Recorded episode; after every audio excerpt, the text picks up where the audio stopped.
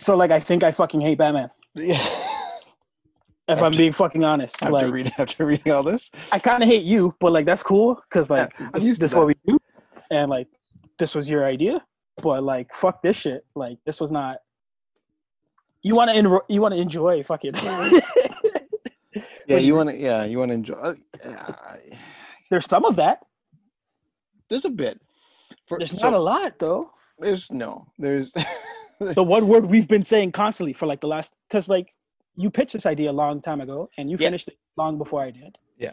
So let's let's preference this too, right? So when I finally caught up, like I kind of did all of this reading in like six days, if I'm being honest. And there was some double That's double crazy to me. It took me. I I did it over a span of about a month Yeah, you're smarter. because I was taking my time. You're totally in the right mind to do that. Like I I fucking crammed for like a Batman SAT, and I fucking hate Batman now. Back at it again. Yo, okay. Here's the here's the shit we haven't said yet, and this is the other than mediocre. Like this is the most meatiest episode we're ever gonna be doing. Yeah, this is media shit. This is literally for all the new meats out there. Like this one was written specifically for you. There's more than enough fat meat to get fat off of. This motherfucker's like, it's so fucking meaty. Meat. You're not gonna find one meatier than this meat. And there's no lean. It's all fat ass meat. So And I much think- meat. I think I'm gonna be a vegetarian after this. So much meat. Back at it again, like we never left. Coke and dank, dank and coke. It's the lethal weapons. Hey, Dank. Hey, coke. What did Batman do when he went shopping? I hope it has something to do with meat. Got ham.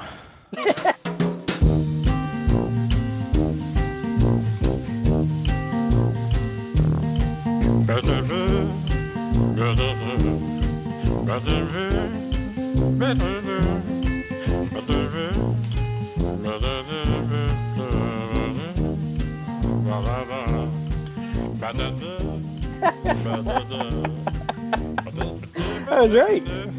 Right. That was fucking awesome.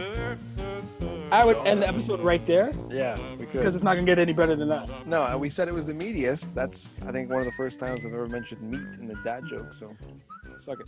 You you named the episode "Bat Meat." Yeah. And I had no idea walking into how much meat you were talking about. So like fuck again, fuck you for this, but like so okay, for er, to clear up everybody, the two the two people that listen, April seventeenth of this year, DC, the official DC Twitter, tweeted out a little uh, Batman question: which which three Batman stories are at the top of your reading list out of a choice of nine? And they were Batman Year One, Batman: The Dark Knight Returns, Batman: The Court of Owls Saga, Batman: The Killing Joke, Batman: Knightfall, Batman: Gotham by Gaslight, Batman: The Long Halloween, Batman: Hush, and Batman: R.I.P.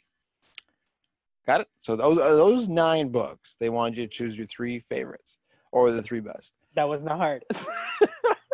That was not hard, but they made it. They they posed the question of these. They, they did this on purpose. They they chose these nine books on purpose, and I guess they figured it would be a tough choice. Like you said, it's it wasn't. yo, yo, there's a lot of mediocre. So we went through. We read them all. Some of them were for the first time. Some of them for the second time. Some of them for the third time. Whatever you want to.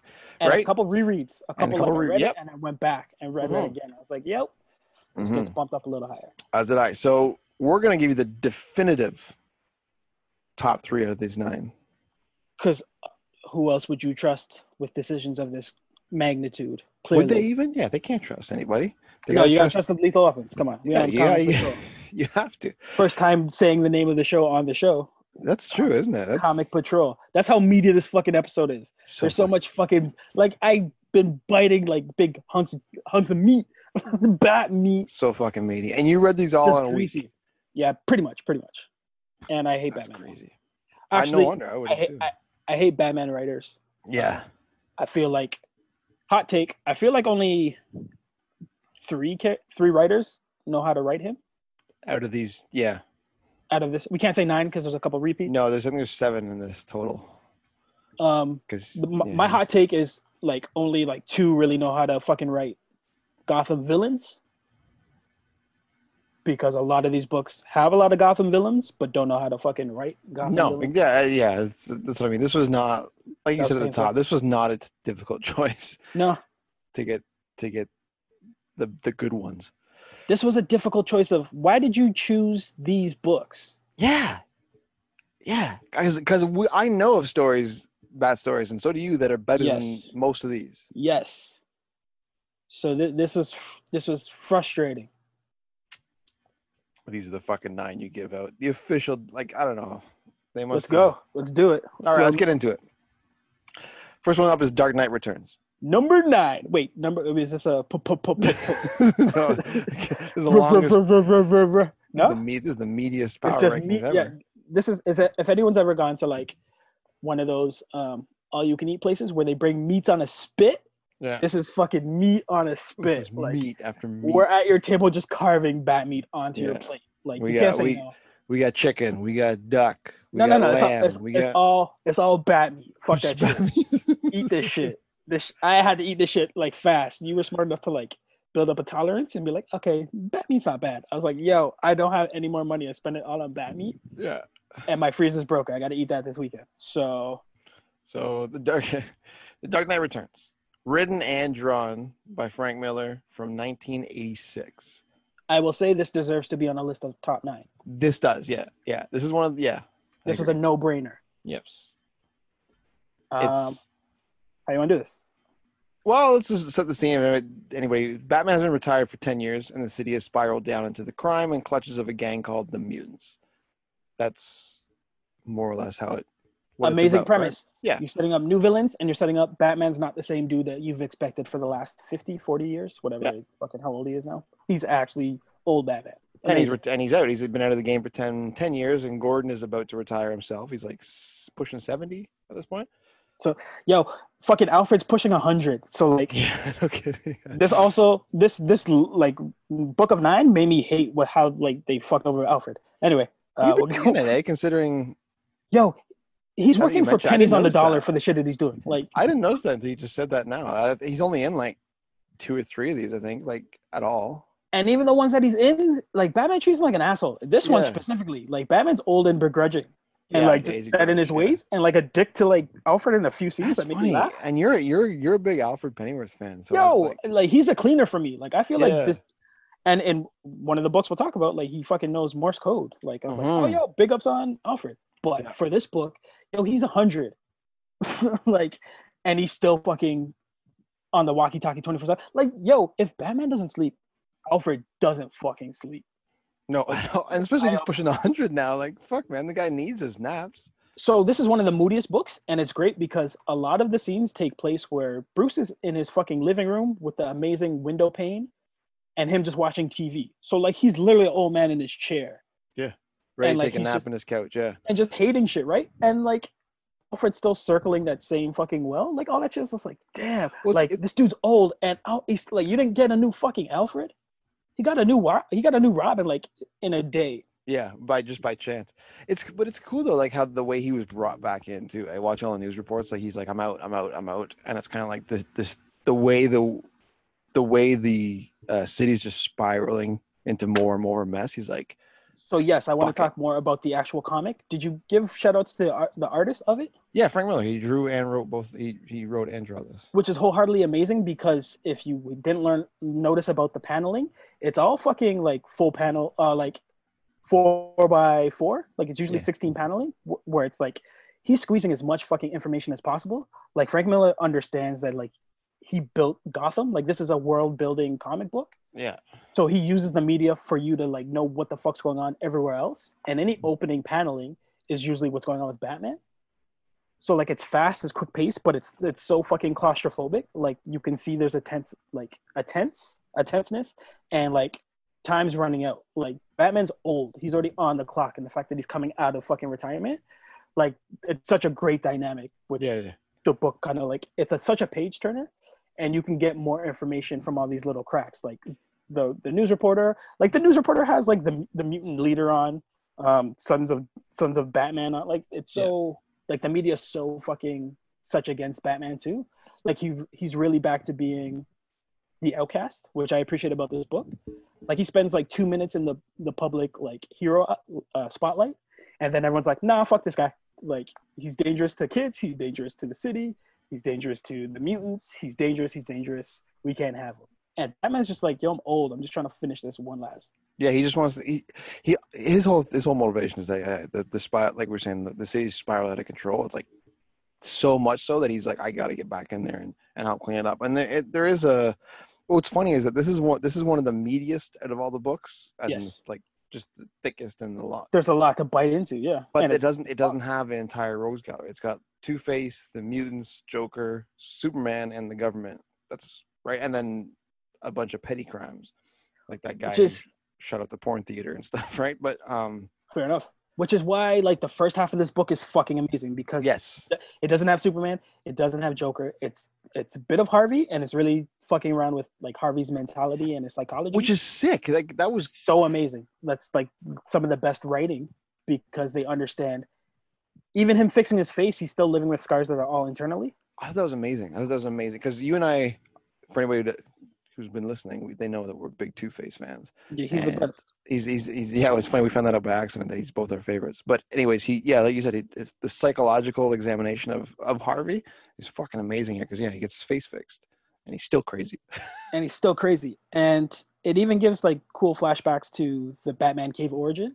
Like Mhm. there, wasn't a lot of origin stories in a lot of these books, which I appreciated, unless it was built that way. Right. But this one just had a f- small flashback to the cave, and the for me the cave was kind of a character because the amount of fucking contraptions and fucking vehicles and like shit he has to work from that cave for this book is like completely its own character. Like I love how fucking much Miller loves Gotham because you get to see it in so many different angles. But the for me, like the Batman cave was fucking awesome, Yeah, it was really cool. Did um and the Batman tank, right? Like he, like even the okay, so the action scenes in this are fucking some of my favorite because it's it's literally like Batman pulls up to like uh a junkyard and fights a whole bunch of mutants, Yeah. or like and, and then fights the like titular mutant, like the the lead mutant. Like that's why the first book was fucking amazing. Yeah. because he he bodies the mutant, and then it ends with Batman and Jim Gordon on the rooftop talking in like silhouette. And I was like, oh fucking like that's the best way to end the book too, right? Like he's See, I think- breaking down in the day of like Carrie sorry, Carrie joins Batman way before you even introduce Jim Gordon. yeah, Carrie Kelly, the new Robin. Yeah, Correct. So like Carrie Kelly on her own, that's crushable choices. Like all that shit, how that unfolded, I was like, this is super weird, right? Like none of this should really play out the way it is. But the fact that he saved Gordon for like the last pages of this one book for me was like, okay, like he understands Batman and Gordon because he let Batman do like all this dirty work and then eventually go back to the roof where he it all started with Gordon and they have this kind of like exchange of, yo, we're not too old for this shit, but Gordon's like, yeah, we are too old for this shit, right? Yeah. Like, I totally appreciate that, but that's just the first book. The second book's a complete mind fuck compared to what's going on in the first one. and I think that's part of uh what what kind of killed me on this one is that when he defeats the mutant and everything, you like you That's, you that's said a great the- ending. it's amazing ending. It's like, okay, that's the end. And it's like, no, it keeps going. It's like, I, I don't really want it to keep going. Though. No, like, I, yeah. I was, I was satisfied with that. So then it keeps going and it, and it's good. And The it turned, joke. Sorry, go ahead. Yeah. Oh well, like for me, like Joker appears in it, but it turned into a Superman Batman book for Yes. the second one, and then they really play up this whole nuclear threat because you get a lot of scenes of Batman just Oh over my god, in, so much. Yeah. in Utah. Uh, sorry, not Utah, Russia. I don't know how those two are on the same. Clearly, that's when you think of Russia, you think of I- Utah. every time, every time I think I of mean, Utah. Yeah. it's the accents. They they sound pretty much the same. Um, they have all these cool silhouettes where he's just punching fucking tanks and shit. But I'm like, I swear there's a Batman book. Like, why do I care about all this shit?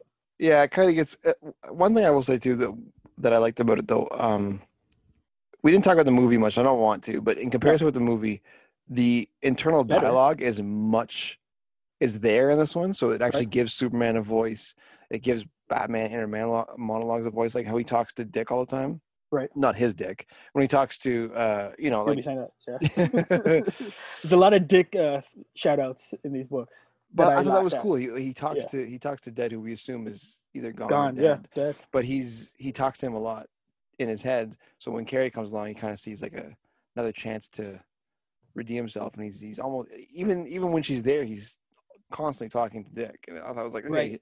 there's none of But that in the movie. There's no the Superman doesn't have a voice in the movie. But that's so- that's the shit where like you're reading it and like that's the shit like you can question and it's it's fucking it's weird. Like the fact that he was so quick to adopt I didn't Uh, like that either. Yeah, it was bizarre. uh Kelly, Carrie Kelly, so and like just throw her into danger and be like, I'm gonna train you. I was like, yo, he's making fucking rash decisions, but you understand like this book was great for the, yes. for for understanding his limitations.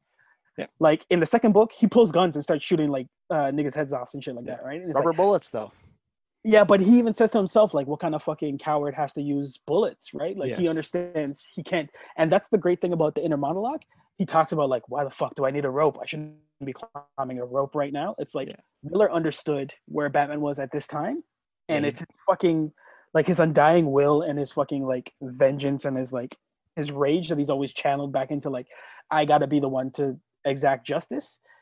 You know, all of that plays out in both books like how obsessed this man is on like just winning to the point that he'll fight superman his most powerful friend over like rival at this point, right? a yeah but like a flip of a coin of like right or wrong like batman just happened to take the opposite side a very simple conversation be like yeah hey man clark we can't do this right but batman's just like yo i'm old and i'm setting my ways if i have to kill you to get my way I i'm will. going to do it which is which is Batman. It's exactly. he doesn't do it. Yeah. Right? But like we get this great and that's the like here's a flaw for me. Like you get this great funeral scene where like ultimately Superman wins and he should wins, but they do this nice like heartbeat where it's like, well Batman didn't die. He's now underground Yeah. with fucking the sons of Batmans and mutants mixed together. Like that A line became a B storyline. And now he's gonna build like this new like underground people utopia shit. Like what? Yeah, it was a bizarre. It was a yeah. They don't. They didn't. They could have. They should have left it on just his death. Would have been. and they killed meaningful. fucking Alfred. like Yeah. he fall- like he passes out in the, in the middle of like the hill That's right. when Batman goes down. I was like, yo, you guys don't like he like. I wish this was split into two. If we could talk about two of these separate books, and it's the same thing with the movies. I could I could talk about how much I enjoyed. uh Yo, the character design of the mutants, like that shit in itself, Really cool. Like so out of pocket compared to like his rogues gallery, but fits perfectly into it. Yeah. So like you, you love Frank Miller for just be like I could have done it like a whole bunch of scarecrows or some shit like that, but like I'm gonna do mutants and even I can't remember her name, but the like the big Bertha with the swastika on her, Oh yeah. What was her ass and shit. name? Uh, I can't remember the Nazi lady. I can't remember. and even fucking how that that's how the the second book opens up. Like he's dressed as like old immigrant. I need soup, uh, like that's right, yeah. grandmother to like take her down. I was like, oh yeah, this badass, right? But like Kelly's out there, like Kelly's in a line of danger early, and then the fucking sick reveal is like, yo, she's 13. Yeah. Yeah. So like that shit was weird. Joker was weird for me. Yeah, this is a different Joker. This is an older Joker. He's much more laid back. If you've seen the movie, then you you know what he's more like. Um, but yeah, the the They, long they, I'll give him that. They paced him out well because they paced him out between two books, and he starts off like he's Oh, in yeah, a mental yeah. ward and just like he's kind of comatose and like he perks a little bit to hear the news is talking about Batman, and it's he slowly starts to rebuild himself off. yeah, that what was really saying about that. Like that was so smart. Like I that was a really that was a really cool dynamic. How he's like he doesn't do- he's basically lost the will to live without Yes. Batman. he doesn't have his equal. He has no no rival, nothing to push yeah, forward off of. that was really cool. Yeah, and he doesn't. And then they put him back on TV. I was like, oh, okay, like it's all downhill from here, right? it's just But, that like, one lunatic that you know would Why- be like, like, that. why? Like, I can I can rehabilitate him. I can No, do it. It's like idiots. no, you can't, dude. big up i wrote big ups to joker and superman with the big chests because they definitely give Philip, uh, miller gave everyone who needed big chests big chests. Yeah, and it made sense in this. Like those are the three like all right yo puff up your chest. Like it's gonna be a brawl to the death. And Yeah. it was for kind of two. And then for some reason they ride horses. So like yeah, you know they ride- yeah, Batman on a horse. Yeah, it, it, like the, the first book i feel is so tightly written together. The second one has great scenes but it's such a fucking roller coaster of up and down of like why like why do i care about the nuclear threat like yeah. why do I go- why do I care about the new um, Gotham City Police Department? Like, It's a, li- it's I- a little it's a little long-winded for sure. I think Like- the narrative's very heavy too. It's like okay, it's almost too much. Like the news reports that come up it was like okay, I, Yeah. don't, I don't need this every six pages. I can no, you know. but that's again that's him trying to build that world of Gotham. You Yeah, get so oh, much yeah. of Gotham that you wouldn't. And I guess like the saving grace is like this is essentially Batman's retirement book. Yeah. Even though he cheated on that, like you couldn't give me a death and that would have been dope. But that's more why good, like more good than bad in this. Yeah.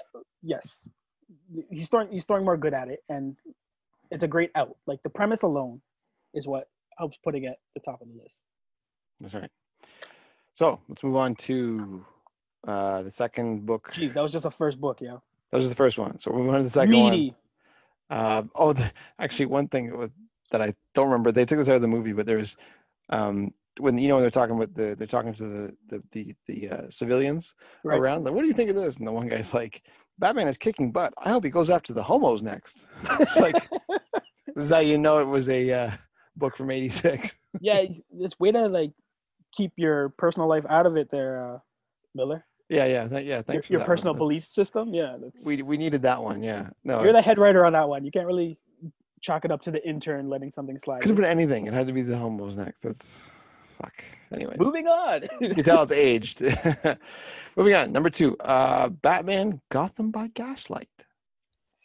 uh, All right. Batman, steampunk Batman, This one is not terrible. But it's not good. The one good thing about it, I'll see. I'll be honest with you. One thing I will say is that it's short, so that um, you're not. It doesn't. It doesn't overstay its welcome at all. So if you aren't liking where it's going, guess what? It's over soon. anyway. it's like 50 pages or less, I believe. And it, I enjoyed the um, a lot of the verbiage and the vocabulary they use, such as Yeah, it's cool. Yeah, yeah. quite. Yeah. It's an it's an it's an elseworld In- it's an indeed. elseworld yeah an elseworld tale with a twist on his or on Batman's origin, where his parents Happy are killed by a Jasper, Blowhard. his parents are killed by a highwayman, and the bats from the surrounding trees prevent his death as well, which I thought was kind of cool. So it's a little twist on his origin that way, right? post haste. Yeah, it's a it's weird. It's definitely like a one of those drop Batman in a different time period and see what happens. Uh, I don't know if they knew what time period they were trying to do because like the whole this is happening in London, but we have to go back to the United States. Steampunk, man. Yeah, I know, but like you're moving Jack the Ripper all over the place, and you included Jack the Ripper, so like they didn't even understand that, and like that's basic shit. It's like, are we doing Batman in London so we can use Jack the Ripper, or are we doing Batman in the states so Oh, I, can- oh, sorry, I forgot to mention. 19, it's from 1989, written by Brian Augustyn and art by Eduardo Barreto. Okay, sorry. Finish what. Um, in in a, a nugget that you gave to me as I was complaining about reading these motherfucking books, you said, uh, "Isn't it funny every time they introduce a new character, you know who did it?" and I was yes, like, "Oh my." that's that's that right. broke Yes. that broke the glass ceiling for me. I was like, "Oh my gosh!" Like everything I'm reading, I just wait for the new character, and I'm like, "Um, I'm gonna see you again, aren't I?" That's that's one thing. That's one thing. Reading all these books in a row. fucking amazing. It was Reading all these books in a row. Yeah, that's what I realized. such a good that line. whenever you see a new character that you've never heard of before, they're the killer. That's Pretty much. So every time. Uncle Jacob, which is uh, Ba- Batman's uh, Yeah, Uncle Jacob, who he sees, he just happens. So, yeah, so he spent five years in London. Uh, Bruce did, and he's going back to Gotham, and he just so happens on the boat back to Gotham, he sees his Uncle Jacob. convenient. Oh, one- thing I one thing I love about this is that every time people meet, they're always like, "Bruce, you old layabout, how are you?" Yeah, again, I, I love the language. There's gallows, madman loose, yeah. couple of whores. Like, There's some shit Yeah, that old biddies me laugh, and scuttlebutt. Like I did appreciate them really like trying, but again, as soon as I saw Uncle Jacob, I was like, Coke did tell me uh, this is the cheat code to fucking Batman. Yeah, So, he's the, yeah, and they make they make it plain as fuck. Well, here's the fucking thing too. It's like Jack the Ripper's killing in London. Okay. Right. Bruce goes from London to Gotham, and then his uncle comes with him. All of a sudden, the Ripper's killing in Gotham. And well, Well, So- okay, fuck. Who could it be? any smart reader, right? any smart detective would have figured that out but clearly there's not smart detectives because the trial went from because he writes letters throughout the process which i kind of appreciated right? Like he's his his inner dialogue is like him writing letters. Yeah. it went from august 12th to 21 and he went from the trial to being sentenced to hang it was like in in like in less than two weeks and i was like Man, god damn like steampunk don't waste no time with the justice system right? They're like you're the killer. He's like nah it wasn't me i wasn't there. It's like it doesn't matter you're in trial it's like i didn't do it it's like you're gonna be hung i was like what like what just happened like that was fucking quick. justice justice system fucked him up I, I will say the pages, uh, the early pages of uh, when he had his childhood, the analysis of his childhood trauma, that was cool. Where he was talking to Um, that shrink.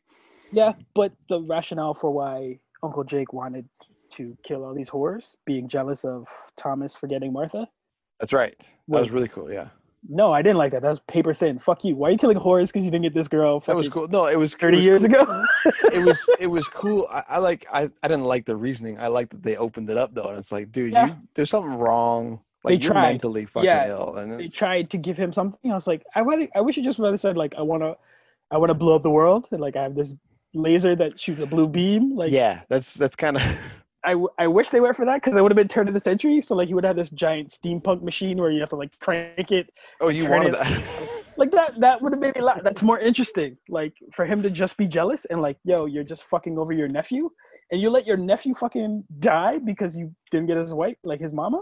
yeah, Fuck off. so stupid. So This is trash. no, but I, no. I, I appreciate no. Like I said, I appreciate the effort that went into that. There, they tried. They did, but, But like I said, the good thing about this is that it's short, and it's not as bad as the movie. here, okay. Here's my question to you: What would you recommend to people? This Gaslight comic or the fucking movie? God damn. Because you know The- right answer. Yeah, it dep- It depends. I would No, probably. it doesn't. You know the right answer. I'd recommend the movie. Exactly. the movie is terrible, but you'll Yeah. enjoy it more because they're at least trying. And it's bad. These guys are trying, but they couldn't find a higher level than like shallow water. It's it's so mediocre both ways that's like you could have been great if you like thought about it more. And they're Like, nothing. They're Terrible nothing if you just like if you threw in like steampunk killer croc or steampunk penguin.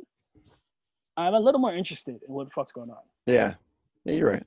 But That's no, it's it's Steam. It's Jack the Ripper and uh, Uncle Jake.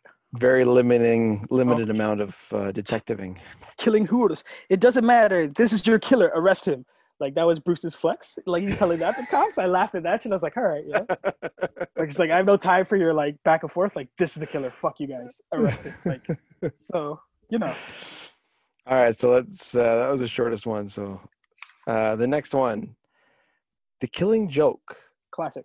from 1988, written by Alan Moore, uh, drawn by Brian Bolland. Classic.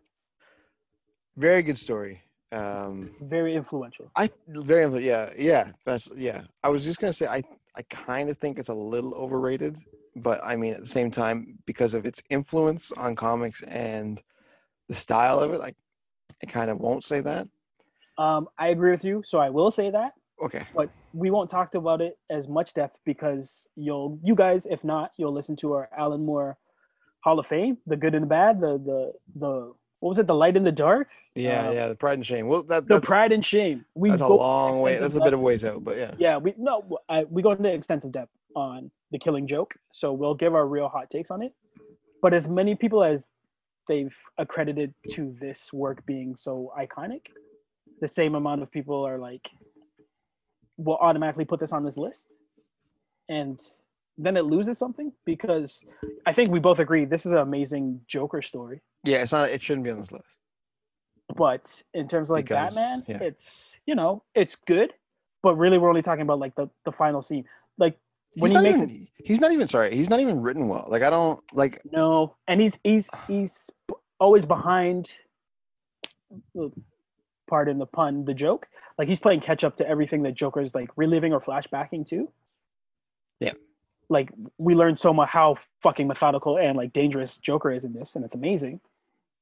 Um, but like the best part of the story is when Batman makes it to the funhouse and he has to work his way through, and then the final face off between the two. Yeah, that's really cool. But it, I mean, like you know, the beginning, the first scene when he visits him in in Arkham, he's all like, "It's so it's so not bad." Like you wouldn't hear Batman talk this. He's all go, "I'm gonna kill you, or you're gonna kill me. Yeah. We're gonna end a murder." What I was like, this. He doesn't talk Well, like this. Like I don't the- like I. don't- the fact the conversation went on as long as it did, I feel like a true Batman would have looked through the fucking peephole and I been like, "Who the fuck is this guy? Yeah. Like that that's not fucking Joker." And then like the guards look at him like, "Wait a minute," and like they go in and figure it out. Like Batman on his det- like he would have had fucking his own camera in that cell, kind of shit. Yeah. So like he did, he didn't seem like a smart detective, but that's no, why yeah, exactly. And and and, that- and that's Alan why I rate the final scene. This final scene where like I I believe he snaps his neck. And I like, he believe he doesn't. But and it's left open. Like that's the genius and more that we talk about when, Yeah. we, when we do his breakdowns. you And he left it so he left it ambiguous that fans literally to this day are still arguing what that ending is. Yeah, and you could tell that he was far more interested in the Joker character than he was the Batman character because he usually when he does his work he he um Picks one and he kinda rides with it. deconstructs it. Yeah, he deconstructs the characters and rebuilds them. But this one is just like Batman talking about killing. I was like, this doesn't this doesn't really But Well, yeah, again, like Batman seems so reactional. Like he had to react to um, what happened to Barbara, which is heinous. He had to Mm-hmm. react to like go getting Gordon, which like sucked. He had to react to like what Joker's final like viewpoint. And Joker, Joker understands the relationship way more than Batman does, which doesn't make any sense. yeah, Like I love when they write Batman and Joker correctly. They both understand who they are, but from completely different standpoints. That it's Batman's morality that he's like, yo, he's the worst of me, but I can't end it. Like I have to keep going up with the joke to like to win out what true justice is. Yeah. And Joker's always been like, yo, you're just like me. I can just keep fucking with you and you won't push the trigger. And it, once you push the trigger, like I win. Like my like he's so sa- self-sacrificial like official Mhm. but will just destroy everything in order to, for like Batman to break like that that ideal. So like I love when writers can understand that. For this book, it's only one sided. yeah, it is, and it's yeah, Only jo- Joker understands how much Batman means to him. yeah. I I love the, it's and it's, it's there's there's two characters in comics that I wish I didn't know the backstory for, and one's Joker, the other one's Wolverine. I just don't want to know the definitive background for, right? So Yeah. in this one, you get the definitive. Sorry, you get the backstory of Joker in it, but then later on in the book, my favorite line in the whole thing is he says, um, "If I'm gonna have if I'm gonna have a past, I prefer it to be multiple choice," and it's like it's just a, it's just a one line in the book, but it's kind of like. Yeah. Wait a second. Does that mean everything he's been saying is fucking made up? A like, does lot, that yeah. did it, that even happen? Like the first time I read it, I kind of missed that, and this was the third time I read this book, and I noticed it the second time, but I really I read it this time again, and I was like, that's like the best line in the whole because you don't know if he's because it's Joker, right? So Just bullshitting, like- yeah, this it's entire like time. it's like when um, False memory. When Heath Ledger was Joker and he kept showing Yeah. up to people and he'd say a different origin Different story. story You know about I how he got got these scars. scars. Yeah. I fucking Yep. love that. So I'm like, man, I so this. They say it's his origin, but is it? I don't know. We So again, it's a great, more written Joker story. Yes, Batman is not well written, and then this should not be in this list, but it's a good story in its own right. But he snaps next in the end. So Yeah. Also, that last joke is good he too. does kill it. Uh, I had to last read it a joke is couple good. times. I had to read it a couple times. Did you read it a couple times? Oh, okay. Yeah. That's I, I thought it was funny. Um, you know, that's Anyways. why he died. It was a bad. But well, yeah, we- we're gonna we're we're purposely being a little short on this, so we'll talk about more. the next one, which we're not going to be short on. Uh, Batman: The Long Halloween. You mean you don't want to take a year and a month to figure out what we think about this book? Yeah, I'll tell you what I fucking think about this book. This is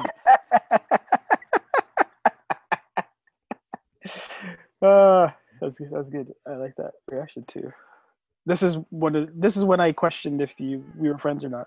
this is the most overrated book on this fucking list. Possibly the most overrated book in Batman mythos. It could be. The way that people reacted during that fucking tweet that went out, this was far and away one of the top ones. This and I think Hush and Dark Knight Returns um, to your respect. Those three were the three most popular answers for the original tweet. I don't understand how anybody could fucking think this was one of the best books, best it's- Batman books ever written. It's To its credit, it's very stylistic. So It's it very stylistic. Awesome. it, features like, the entire rogue gallery. Um, I don't know if that's to its credit, so I wasn't gonna count that as that. No, it And- feature. I didn't. I didn't. They're not used well, uh, but it features them also. I, I, I wouldn't even call that a, like, a, but like, I'll, these are the positives I'll give it. Using the Oh, entire okay. rogue gallery isn't really a positive. Like, that's a flex. Your setup is a, a, a good kind of fucking um, positive. The fact that you're like, yo, each holiday, someone's gonna die. That's pretty cool. It is, but How you fucking executed stupid. it was like what? terrible. Yeah, but what the fuck was he? What the hell were they doing in between each holiday? Nothing. I don't know. This like, guy's the greatest detective in the world, and he can't fucking figure out anything during the I don't know month long span in between holidays. Like- year, year and a month, year and a month. Um, no, I know in total, but what was he don't know if doing for the four weeks in between? But the, here's the weird question I kept asking myself. I don't know if this makes Batman look better or worse because, yo, each month he'd steadily take care of whatever villain flavor of the month it was. But like, you couldn't solve the overall murder. Like you, you're just like you're waiting for them to say like put the the bat fucking signal in the air so you can go solve this little shit. But you're not paying attention to the big like crime. Like there's there's a there's a big picture and there's like little pieces, and he kept going to the little pieces, and just like again, he deals with Dent, Solomon Grundy, um, Scarecrow, Riddler. Uh, there's a leprechaun in here, Catwoman. Like the the who's on New Year's? New Year's was Joker. Joker's in there a couple times. Mhm. They literally threw everybody they could at this fucking book, but to whose benefit? Like it didn't make me feel better about the Rogue Gallery. I saw them and I was like, well, you- No. like you're, you're not even like doing them justice. Like you made them jobbers, and then like, do I trust Batman who monthly can like dummy these dudes down? But like you can't plan ahead for like two months, or like it took you a year. Like that Yeah. took you a year and a month to figure out who the fuck Uh, I- was. And I don't even think he figured out who two killers were. No, they no. What? Okay. Well, once again, I, I forgot to mention the year. This is, this this ran from ninety six to ninety seven. Written by Jeph Loeb, art by Tim Sale. Um, but yeah, you're right. He didn't find out who the killer was. The reader finds out who the killer is at the very end. Way But just just to just to kind of give a, an idea of what this is all about, because I did write this down. So just as the two mobs two mobs compete for control of Gotham, a killer who only hits targets on holidays, starting with Halloween, um, which is Falcone's nephew, is loose, and Batman, Dent, and even some villains are trying to bring him down. All of this while dirty laundry from key players come to light, like Wayne's connection to Falcone and corruption amongst Dent, Dent's office. Uh, it does, I will say this, it does touch on the topic of Batman's presence, um, how his presence alone lures crazy villains and Yep. lunatics to Gotham, and his and him then his denial of admission towards that. And there are great scenes between Batman, um, Dent, and Gordon. Yeah. Yeah, gives a good That- long that- look at Dent too. yeah that that triangle. Well this is essentially a, a harvey dent book which was like one of the saving graces. But- Spe- well, speaking of they slow burned him and then they didn't Yeah. like they put him in the background and then when he became two-face i was like yo it's too late. Speaking of Dent though, um, i loved it but like okay, turn so him here, up. He was this, the, the, the, the the c storyline? Yeah, let me just get this Oh, out because I need yeah, to yeah, talk about this. I have I haven't talked to you about this, and I've been dying to talk about this one thing. I've been trying to talk a lot about this, but there's one thing. The beginning, when Dent, remember when they catch Irish Mickey and his brothers, and they put him in the prison, and he he fakes being Mickey. right That's fucking ridiculous. for what reason why would you He, he so okay so he, so this this this crime guy and his brothers who get who get who get apprehended or brought into j- jail prisons three three Irish brothers. They spend all their time together. They do all these crimes together. They pull one out and Dent disguises as him goes into the cell and starts asking questions to try and you don't think they'd fucking notice? What kind of disguise do they have that they can throw it throw it together in like a half an hour to make him look exactly like Irish Mickey? I thought that was that right there was like I was like that's fucking stupid. I was like yeah that doesn't Yeah. make any sense. I had to go back and read the page like am I reading this right? I was like this is fucking stupid. So that's I- that's not the worst part of the story, but that set the tone for me. Like I was like this okay, is gonna what's be terrible this doesn't make sense to me. This isn't i mean on father's day he visited his the grave of his father okay. I just started reading these and it was like, and it was cool artwork, right? Like Thanksgiving, uh, Christmas Day. Like you want, you really want to invest into what they're trying to sell you. Like the premise and like the setup looks good, but like every content, like every month, I just it, it fell short. Like it constantly fell fall Yeah. short, and it's frustrating because not even a, hol- a long Halloween. It's like a long, yo, you're bad at your job. Don't- how do you call you like how do you call yourself the world's greatest detective it took you a fucking year and a half like a year and a month and you didn't even get the right people like what are you doing Oh, speaking of writing, why the fuck does why the fuck does Loeb make Scarecrow talking riddles the whole time? uh, it, uh, listen uh, what, what the the one quote i wrote down was in the end harvey dent is as the holiday too like what Oh, do you want to go right to the ending because the ending is the dumbest part of the whole fucking book? Yo you know what the, the coolest part of the book was when they're trying to be silence of the lambs so they have calendar man in yes, there. yes, Calendar Man was awesome. Glass. yeah. And it- they, they Batman uses him as a resource. He's like, yo, I can't get in the mind of this killer, which already doesn't make sense to Batman and his lore. Like it, it would have been cooler if it was Jim Gordon kind of talking to him, or like a new agent. Yeah. But- Like Batman would have already been in the cell just punching him in the face Yeah. if it got to that point, right? Yeah. Like it's never a tit for tat. Um, but like for me, it was like he's struggling to do detective work month to month, and Yeah. on the holiday, like you just know someone's gonna die and he's got to go save the day. It's like so I can set my watch to this, but it- this was it was a struggle. Like this was a struggle read. It was, and and what pisses me off too is there's connections to like there's nods to like The Godfather with you know Luigi Maroni Yeah. killed in his garden, like Vito, and I love The Godfather. I'm like, okay, you're gonna you're gonna borrow from these classics, like you said, the Silence of the Lambs and Godfather. You're still not Yeah. gonna do it justice. Like what? And and how amazing would this book? I like that's what we said before we fucking started this shit. How amazing would this book been without fucking supervillains? If it was just like so much better. and fucking mob shit. I was Yeah. like, okay, like Batman's got to use a different like set of wits to like whatever he's doing with this crime family, right? Like, Yep. ah, this is not as I don't know who says this is great, but you're wrong. I know it's not smart to say that on the internet, but you're wrong. Give me the gun, Harvey. Think of Gilda. Nice Use the- try, and gets gun butted. what He used, the, he used the baby bottle nipple as a silencer. Like, sure, but like, why? So yeah, the fucking so the ending. You know, let's, let's just talk about the ending because this is dumb. Fucking Harvey and Gilda, as his wife, are actually being the killers. So they get they arrest um Harvey. Alf- Alfredo, Okay, yeah, who goes down for? who goes down for the killings, and it's like, and hey, Sophia was the mislead for like, okay, Yeah. We think she's the holiday killer. but Harvey's the killer. But then Harvey's not the killer. But no. this is such a but then book. And, but and then, but, but then, and then what happened? and then, and then it's like Gilda's like, I'm actually the killer. So okay, so who the fuck shot at uh, Riddler on April Gilda? Fools? Gilda can't kill nobody. That's what I'm saying. She's a regular asshole. Who's who's who's taking these shots at Riddler on on April Fools? Um, Yeah, without Riddler on April Fools, he didn't get he doesn't get killed. He Yeah. just shot around. Who? That's Gilda doing that.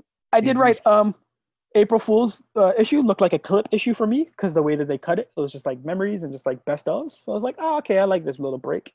But again, that just ruined it for me. That's fucking stupid. So a regular person reads some files and becomes an expert assassin. That's that's, That's how, how it goes. That's how it's Gilda done. with her fucking little bottle cap, her little bottle cap that's- silencers or whatever the fuck they are.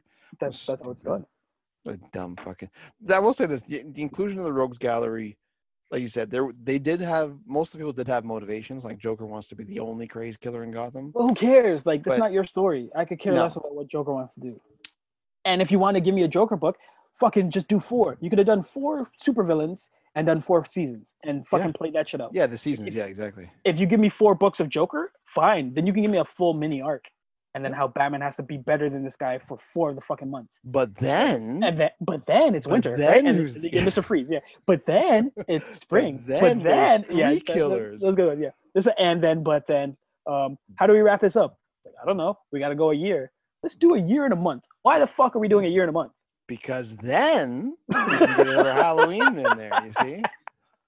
Because I- then we go. I can't read. I can't wait to read Batman. But then, Oh, like, that's fuck. me, that's your- What a stupid. Whoever says this, Batman. you're an.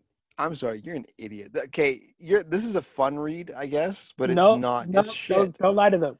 This Okay, is not a fun read. This is it's painful. so fucking overrated. If you want to get the problem with this, go ahead. okay. I was. I can go my rant because it's not mediocre. It's bad. It's So, bad. there's shit that sucks you in. Like the artwork is fucking amazing. The, again, the premise is like, oh yo, there's a holiday and each day a holiday. Motherfuckers shoot out and kill somebody. That's cool. But then you start including things that don't make sense to what your the premise is, and then you don't understand the power of Batman. And if there's any power that you do need to understand, it's not that he's a billionaire. It's not that he's like motivated by his death of parents. It's not that like he's his will to survive and like be the best can motivate him through anything. It's his fucking rogues gallery. He has to do all of that shit because these fucking insane criminals keep coming back to this motherfucking city.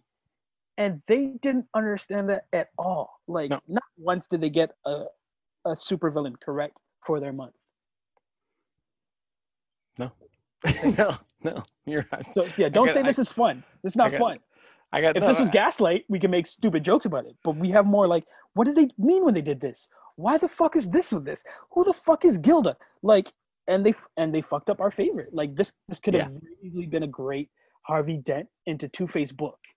The, the honestly, the, what's really bad about this is the that on that.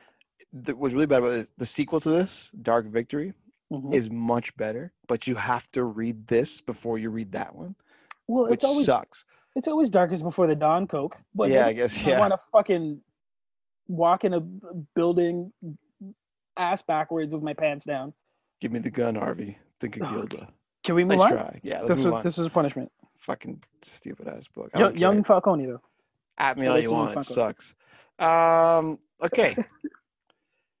Batman Knightfall is the next one. Well then, This is uh, written by Chuck Dixon and Doug Moench. Art by Graham Nolan, Jim Bell, Balent, Jim Aparo, and Norm Breyfogle. You're if you're wondering why there's so many artists, because this thing went on for fucking ever. It feels like Yeah. it was, it was from 93 94 the main one but then we're only going to talk about the main one until john Yeah. paul takes over after that that whole knightfall version because it's different it's knightfall but it's different we're not including that No. so But this is I- the first I would- what 12 issues i think Based on how this went, I wouldn't be against checking out the rest of the shit.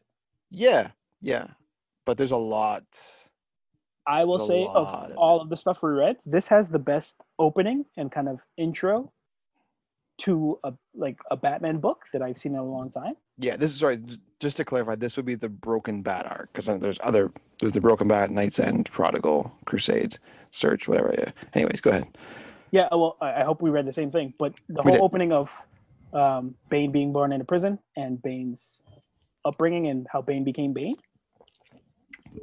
that shit was fucking amazing. really cool yeah It showed how fucking methodical he is, how vengeful he is, how plan like how meticulous he is his planning, his environment, like how he had to like become this monster of a man based on everything that like yo there's just scenes where like his mom dies and they like they're in prison and they don't have money to bury her so they just chuck her over the fucking edge of the cliff.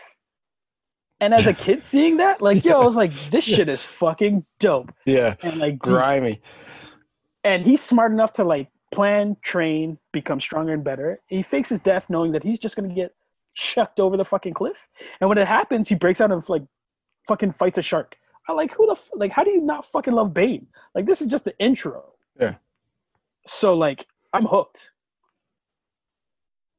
What what's good about this one too is they do have they do run a, quite a few rogues but they don't go for the big guys. Like when so when bane breaks out or not breaks out when bane starts his whole thing he unleashes arkham inmates and has batman run a gauntlet of his rogues which include mad hatter which we know film freak and croc. So there's the, the first trio. So it's a mixture of not really sorry, the best guys. sorry before yeah before you even get into that before that he makes his own rogues gallery like his own squad. That's right his little crew like whatever. he assembles his like again we talk about methodical like this is the best like i've read good joker books but this is the best understanding of a character i've seen in a long time because you get his his origin story but like how he works as a, a, a criminal mastermind.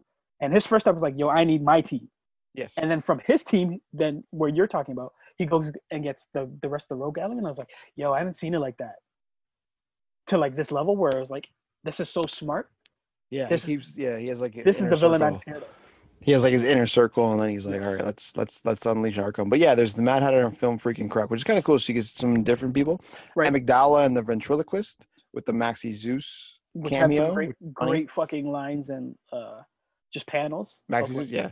Well, Zsasz just is a really. ventriloquist is looking for his dummy and he like uses So- a sock instead and like yo, there's some like good hot takes that I enjoyed.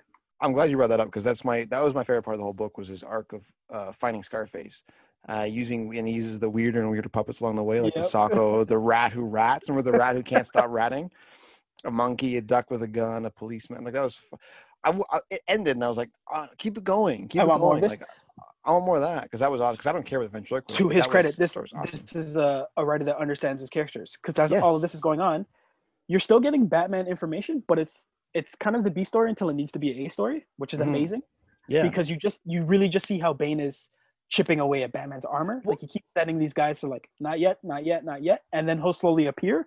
Because we have great fucking issues. Like issue number six is where Killer Croc goes up against Bane, goes up against Robin. Like that's one really of, cool in the sewers. Yeah, yeah, one of Robin's side. I mean, one of Bane's side missions is I'm just gonna kidnap Robin. Let me fuck with Batman this way, and that that turns into like a whole like puff up your chest, like Robin, who do you think you are? And then like Robin's like, yo, I'll fuck with both you guys, and Bane's like, I don't give a fuck, right? Like like, and then the the actual paneling of all of them fighting, I was like, okay, like they get it, right? Like whoever's writing and drawing this just drew me in. But again, kept drawing me into Bane. Like I appreciate this as a Bane book more than a Mhm. Batman book.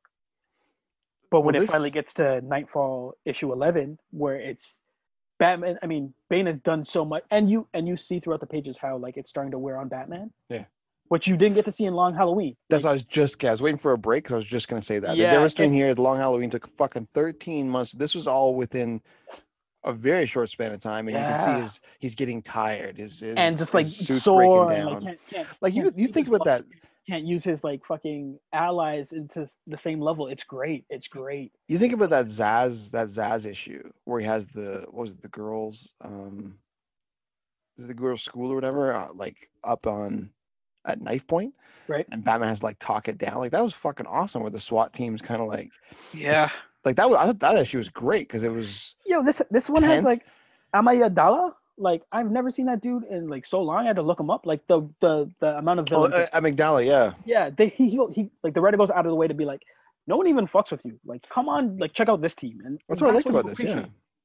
You, it's so easy to go with Joker. It's so easy to go with Riddler. But like dudes that like you you don't know how it's gonna hit Batman, especially the fact that it's not just a solo book between those two. It's Bane sending you for a specific reason. So if only you're just there to hack the leg, so Bane knows I get to hack this leg later on, and then that's what happens in basically Knightfall 11, where like he shows up in his fucking house, like he, Yeah. I swear comes through the Batcave and he's just like, Yeah. "Yo, you're Fuck fucked." you. And Batman's like, "Oh, yeah and and that's a great face off too. Like they have the fucking I have the quote from what Bane says. It's like, uh, I've known you since I've lived in the hell of a dark hole. A thousand miles from here, I've known you in my dream, and I've escaped that hell. Uh, escaped from my dreams for only one reason, and it's to break you. Gotham is my ultimate prize. Goth- Gotham is my ultimate prize. You have it. I want it. Like, goddamn, you d- like, you don't have to tell me anything else about this fucking villain or Yeah. like the adversary. Like his whole motivation is just to destroy this one man. Why that happened? Like that's all on him because I feel like he really created that. Like that's some like Jordan shit of like I'm just gonna develop a hatred for this dude and that's gonna make me better. But then by the end of the book, he snaps his back. I'm like, oh my, like it, this is such a fun read. Like not fun read. This is such a page turner. yeah Yeah, like I loved it, but I loved it for fucking Bane and Bane's master plan. Yeah, and like the side, I like the side shit too. Like, like I said, the ventriloquist thing was my favorite. Uh, Yeah. Then there was the Joker and Scarecrow team up, which that was cool. I never thought I wanted, but that was sick. I never thought about before, but it's awesome when they go to that tunnel booth. Remember, he's like, they asked for two fifty. Joker's like, how about one? And he gives him an ice cream cone that explodes in his face. I was like, that's that's that's It's Joker. good. That's Yeah. fucking- You, you get some Two Face origins. You get some John Paul, which I laughed at. Like that whole, hey man, I think that's why. I think that's why people hate this book is because when he takes over, it's such it's such a left field move though. It didn't make sense to anything that's going on. And you already had is it Dick? Which which Robin is running? yeah, yes, it's it's Dick. Dick was kind of in position to just be like, "Yo, I'm gonna do it," and that that would have led to interesting, especially after him facing off against. Oh no, sorry, it's sorry. It's not Dick. It's sorry. It's Tim Drake in It's, this one. it's Drake, Sorry, yeah. my bad. Especially after the kidnapping, that would have added such a different dynamic of like he's coming back to fight Bane again, but now Yeah. he's new Batman. It's like, ooh, this this blonde haired John Paul motherfucker, like that's definitely like a big step back, and it, he shouldn't be on par to anything that's going on. Like he's not as smart as Batman or No, like he's as not. talented as Robin. But for you to understand, like you to try and take down Bane, who's the dude that broke the man that you're taking up the mantle for, like that for me, that's like tone deaf to everything that you're writing. Yeah, I Yeah, rather and he- like a Gotham with no Batman and like let- let's try the PD or like they went for the quick fix, and the whole book is not a quick fix. It's such a slow burn. Yeah, yeah. And the and the whole thing with John Paul is that when he takes over, he becomes like super violent. and- Yeah, So it's, and then it, you're you're right. It comes to the point. It's like why didn't Robin just step in? Like I don't, you know what I mean? If if anything, why why have this new this new dude? come yeah. in Or, and- or uh, this would have been a great chance for fucking Alfred to test out this Batman robot suit, right? Like, I would have personally enjoyed that because I feel like Alfred doesn't get enough shine. But like, they build Batman as to get into the inner circle and to get the amount of trust I'm giving you, you have to fucking work for that. Or like I have to know you when you're a fucking kid and like raise you as like my son in order for you to even see what the fuck I'm really doing. So like this John Paul dude, like that came off the street, like how do you get this much trust? Like Batman won't replace Alfred, and like that basically he he cleans right, like Yeah.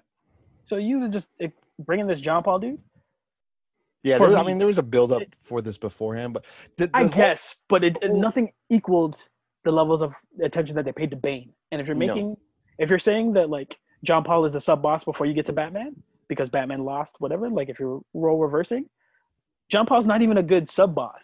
Like he No, would get dummied faster than Batman. keep in mind that this this whole knightfall thing happened because it was a response to fans wanting more grit as batman was losing like back this in early 90s batman was was losing popularity to wolverine and punisher specifically which are both gritty so like the fans like we want grittier batman we want grittier batman i was like all right well here's your grittier batman we got we're gonna we're gonna break his spine give you this other guy who goes haywire and starts acting violently and the fans are like eh we don't like it Yeah. so Does he do any detective work in all of this? Uh, I don't. I haven't read all of his stuff, but I read the beginning of it, and I don't think so. I think he's much more. I'll no, I mean in this book, like I'm saying, like Batman does very little detective. Yeah. work. Oh, sorry. In this one, no, he doesn't. No, he's just Bane does all the detective work, he's just responding to Bane's shit, right? That's Yeah. and Yeah. Bane's done all the backward to be like, I Yeah. gotta attack him here. I gotta make sure he does this over here, that's gotta- a great Bane book. Yeah. and like, and Bane's like in a lot of scenes, like on a rooftop or, or around the corner, just like peeking out and just checking out the scene. Like I appreciated all that shit. Right? Yeah. He also guesses Bruce's Batman very easily. yeah, it's not it's not a big secret. No. It's like, oh, if you think about it, it's not that bad. The cool thing, I really like, not the cool thing, but I really liked how um, they were splicing the flashbacks for all his fights while he was Yep. being dummied by Bane. and that was really Yep. cool too. It was really cool, really cool. And then he just gets fucking worked. Yeah, rightfully so. yeah, it's. Yeah. This this is a good one. It, it, well, at least that the Broken Bat version. When John Paul takes over, it goes downhill. He's a but- waste, yeah, his name's fucking John Paul. What do you expect? but a great, right. a, a great, great read, great write. Yes, ready for the next one? Yeah, speaking of great reads and rights, we're going to we're going back in time a bit to Batman Year One, written by Frank Miller. Uh, it's from 1988, written by Frank Miller, artist David Mazzucchelli. um, I think our favorite hot take was Miller wrote this after he wrote the retirement. So he wrote the crazy. retirement and then my first job, and his sequel is better. Yeah, He, That's like the- my first day on the job is fucking a great book. Basically, that's what it is. Like, hey, it's my first day. That's crazy to me. Is that yeah? Because you're right. He this is the next year, so this is like not even only a few months really Yeah. after uh, Dark Knight Returns ends. He picks up Year One. This was in continuity too. It was like Batman number 404 or something like that. Right. So it just took a turn, four issues, but it's no supervillains. Nope. Just Batman starting. A day in the life Um, of Gotham. Yeah. Gordon, Gordon moving to Gotham. Yeah. Um, never did I understand, and once I realized it, never did I need it as much to see the parallels of Jim Gordon and Bruce Wayne Batman. Yeah. and they're like how so alike they are but like so needed in this world Yeah. like if if they don't have the other one none of this is none of them are successful That's right. Yeah, they they, They're- they help not they, making they help prop each other up, which is At all. Which is crazy because at the beginning of this story, when they find out about the Batman starting out, because he's just getting his feet wet, Right. Gordon's like all about catching him. He's like, I gotta catch him. I gotta catch him until he witnesses him save an old lady's life, and he's like, but he, i may be wrong about him what was that? That was. Then he kind of gets that. That's when his his inner conflict starts because it was all black and white for him before then. right He's like, I got to be a cop. I got to stop the bad guys. But um, he sees Batman save a woman's life, and he's like, oh, and that's what you appreciate it because like there's this little montage where like you see the the paper talking about this new oh wait no that was uh, gaslight gaslight has funny uh paper clippings about like who they think this batman is. Yeah, um year one does a great job of again like i guess miller really understands limitations because for gordon he can only do so much at so at so many levels of him on the job. Like i love where he's like feeling out different officers and like his position and how far he can go but even more so like that like they understand how flawed gordon is because he starts talking to this girl or not I- girl this the, another lady. lieutenant another detective Yeah. and instantly you see like yo it's gonna be trouble for this guy uh, yeah, you know. uh, But I love that he's not a golden boy. He's very No. great. He's very. He's like anyway. He it's He's not. He didn't even to mean to. He didn't even mean to. Yeah. He's just he's working long nights with this attractive younger woman who's showing interest in him, even Yeah. though he's got a wife at home who's pregnant. He's working so much. He's with this woman so much. It's hard not to find some sort of attraction. And a lot of us would have done the same thing. A lot of us wouldn't, but a lot of us would. So it's it's very human of him Right. reaction, which I appreciate. It wasn't like, no, I can't do this. I have a wife at home. It's like, no, no. It's sometimes it's not that easy. Um, yeah, well, it, you get struggle from it, right? But it's just they kept because I love how they show Gotham. Like Gotham is the third character in this yeah, yeah. because they really play out dark alleyways, cab scenes. Um, there's a moment where like Bruce and this whole book is like a like a gut check to Bruce to see like where his levels are at. Because when he first goes to like I guess old Gotham or wherever like prostitutes hang out, like he tests himself against like fighting pimps and shit before like Selena jumps in, right? Like yeah, yeah. Lady, And lady his inner monologue's like, yeah, yeah, his inner monologues are like, yo, you can do better than this, Batman. Or like Bruce, like you could step it up over here. Like, okay. He gets arrested and he's like, you got to get out of these cuffs now. Like, you can't stay with these. So like, I love that he keeps testing himself and keeps setting another bar. But like the fact that he's not doing it in his cave or like off in the mountains in Himalayas or some shit like that. Like he's Yeah. in Gotham, yeah, like- really cool. like testing his his metal. It's like, oh, like this is Batman. Like this is detective work shit, right? Like this is like I gotta see what's out there. I gotta see what I'm made of, and then I gotta see how to be better than that. I gotta test. con- I gotta test my worth, right? every step that he hits, Gordon hits the next step, right? Like so when their paths finally cross at the end of the book, or like towards the end of the book, right? When they're starting to feel out each other, but like um when and it's just some random robber who like steals Barbara the car and the baby. And like it's gonna drop the baby over the overside, right? It's not like a major villain or anything like that. right? No, but he's hired. They're hired. They're hired by um? Falcone. Falcone. Malcolm. Yeah, Yeah, yeah. they. then- That's yeah. Fair, but like that's that's the biggest dude, and it's like really a, like a side goon that's doing all the actual problem shit. Yep. You get the big sacrifice from Batman, who like jumps over a bridge to like save this baby. I love. I love that. uh The Gordon line. Well, like he doesn't have his glasses and he Yeah, can't see him. because and I can't. I don't have my glass. I'm barely. I'm practically blind without my glasses. can't, yeah, I can't make you out. We're just looking the other way. I was just like, okay, yo, I, I see you. I'm like, you are. fucking gangster. We won't yeah. acknowledge it, but like, yo, we're, that's ride or die. Like that's Yeah. basically like, yo, you got my family like that. Your family. Well, not to then- mention that.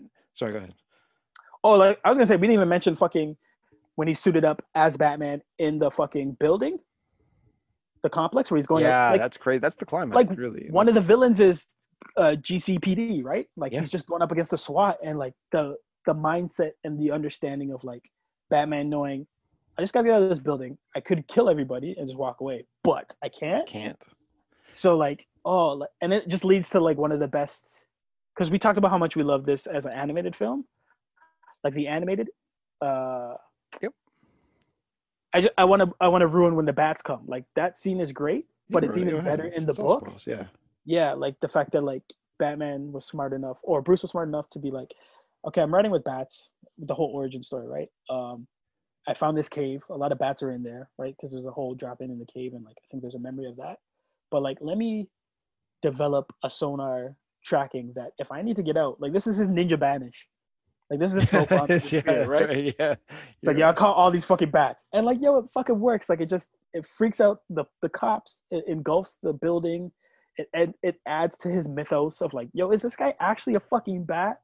Like it's such a boss move. It's such a flex. And throughout all of that, Gordon's just trying to like buy him time and pull back troops and like give him the space to get out. And they never talked at this point either, have they? So like, No, that's what's But like this is, this is when Gordon's finally like chiming into like there's two sides of justice in Gotham. There's the paid off justice, and then there's these vigilantes who are freaks and kind of like taking up their own um, rules. But there's something about them, right? Like who would go to this ends and still kind of like fight for the, the same justice I am? Yo, th- there's a lot to good to say about year one.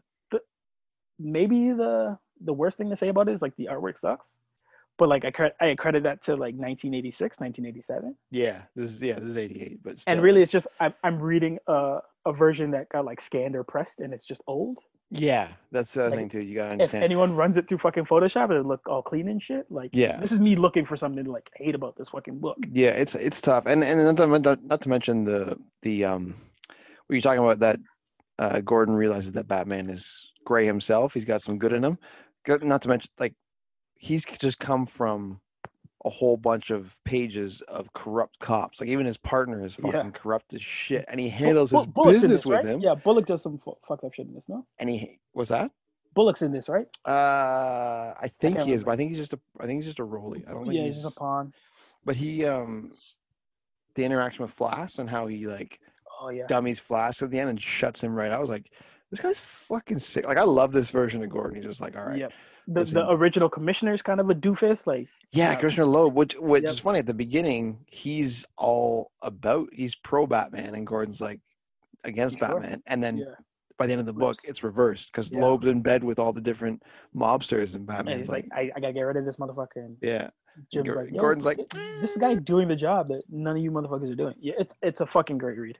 Yeah, and then it's got the dual narration. Yeah, it's it's this is this is it's an abs- it's a classic. Yeah. It's a classic. It deserves to be on this list. Yes. That's this is the yeah, this is how many times have we said that? Twice? Um, yes. And they're Well, both the Frank Miller we've books. called classics, and Yeah. we've called uh, influential. Year one deserves to be on this list. They're- Yeah, they're absolutely. both It deserves- influential it- and classic. Yes. It deserves to be on every uh, top Batman book list. And- I think discussion Fuck. at least. Okay, no, we'll talk about that later. What? Something else? Uh, yeah, yeah, I got it. When we do Okay. top three, because it, oh, that's right. We'll do top. Yeah, we'll do our top threes. But for now, the next one up is uh, Batman: The Court of Owls. so a relatively new book, right? Relatively new, yeah. Written by Scott Snyder and uh, drawn by Greg Capullo from 2011, 2012. This is this is this is part of the New 52 relaunch. Uh, So this Ah. is when I I always say this every show, but just in case it's your first show. 2012 is when I got back into comics big time after years off, and so I actually picked this up. This is one of the one, first ones I was picking up from New 52. This and a couple others, and we're talking about guys who who get Batman. Yep. Scott Snyder gets Batman. He understands how he works. He How understands he ticks, how he thinks, how he detectives. yeah, and he's had the balls big enough to create these new adversaries for Batman. Yeah, I wrote new villains and underlined that. Like that's Which is- Yeah, and it's they're so easy to rely on it, um, the rogue gallery, but it's not hard to create something new that will challenge Batman. I what don't think. blew, what blew me away about this one is this was the first time I think at the time of what the time of me reading this, this was the very first time that Batman had the rug pulled out from underneath him. Like he would throw the book. So this Court of Owls is this ancient Yeah, give him a little family. preference. Yeah, uh, the, the court of the court of owls is this ancient family or uh, group that lives that's been with gotham since the very beginning and they live underground they live below gotham in the old gotham uh, remnants and whatnot and they're like a legend a myth and this is their whole this is the book as a whole introduction yeah secret Yeah. society and batman refuses to believe in them correct. he's like no it's it's not true we're just going to keep building gotham the way it is and da, da, da. Which even- sorry to cut you, which they do in amazing punctuations with flashbacks to him like chasing down this mythos. yes Like they they really hammer home like, yo, this has been an obsession for him because he was just looking for a way to uh, justify the murder of his parents. So Yeah. he put it on Court of Owls. Yeah. And there's this great like as a child. We didn't we didn't talk about the artwork, but I'll, I guess I'll break into that a little bit later. Um, I, as a child, where he like he finds what he thought the house would be, finally goes into the the room where he thought they would be, and there was nothing. And it was just like for me, it was so satisfying for the writer to understand Batman's fucking drive, got him all the way to where he would have got the ultimate answer and didn't get it. He's like, yo, fuck this forever. Yeah. And it's kind of his downfall for this book in the present time. So it's like, oh man, like you understand his drive, his ambition, but like his fear and his like his thirst and his like his rage. Like he he wants to be right so much, like he needs answers for so many things. Yeah. And to not get an answer for like the unjust death of his his parents' murder, it's just like, ooh, this is such a deeper level, like psyche, psyche, like psychologically yeah that's great with Batman. Like Batman's great to invest in his head. That's why I love certain villains that he gets to play with because a lot of them will either drug him or like fuck with his mind, and then you get to really see where Batman kind of like ticks.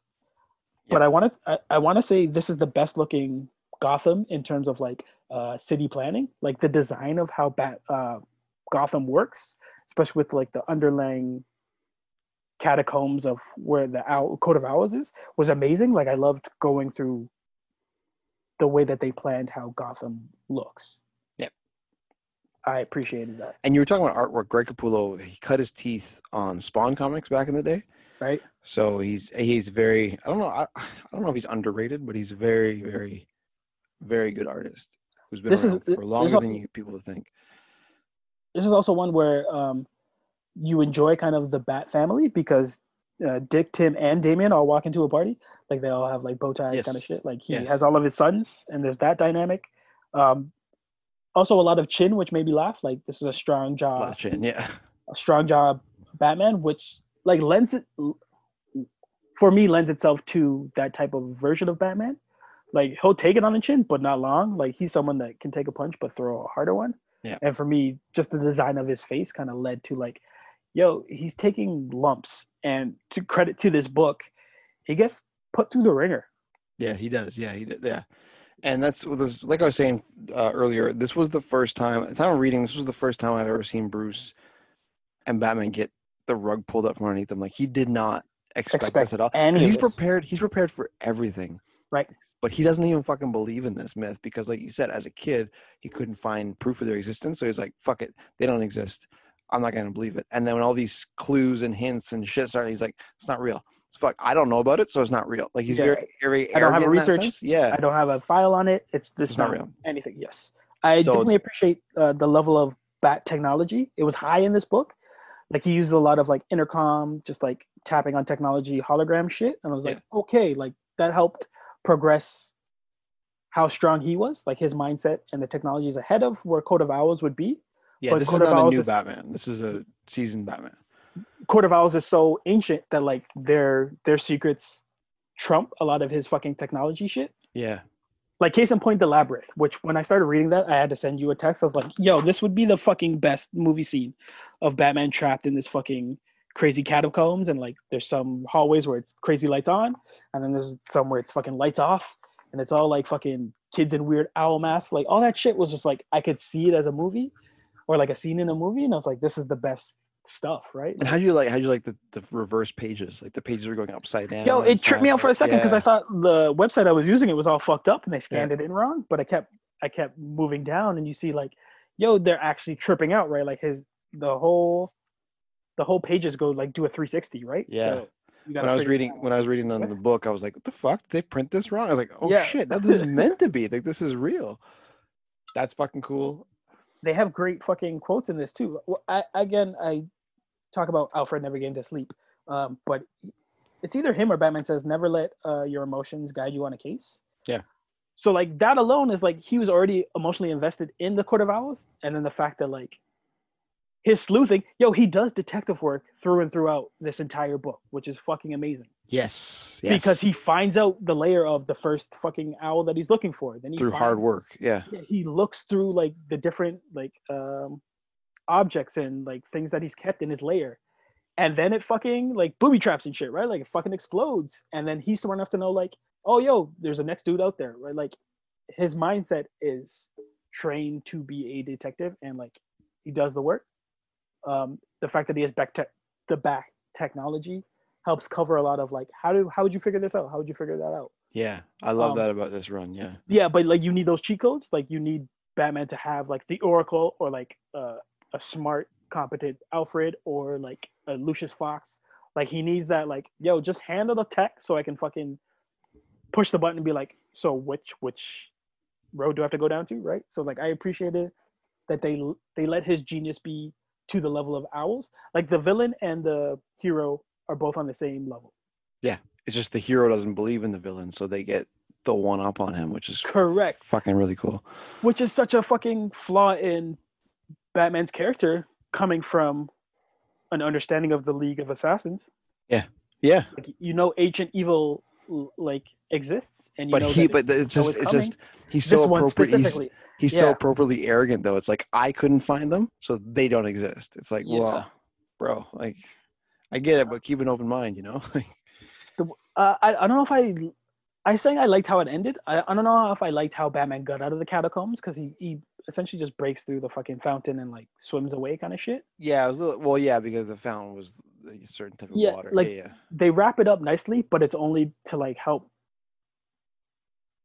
suck me in for what the next comic is going to be because he he kills the one owl that he thinks is running everything. He escapes and he's under the mindset like I've defeated a court of owls, but little do we know the like the head new villains are like, "Yo, open up a next grave. Let's just fucking clone the next motherfucker." Yeah, yeah. because So, they uh, have well, yeah, they have the we didn't mention that they have these soldiers that do bidding for them, like the undead things that they call talons.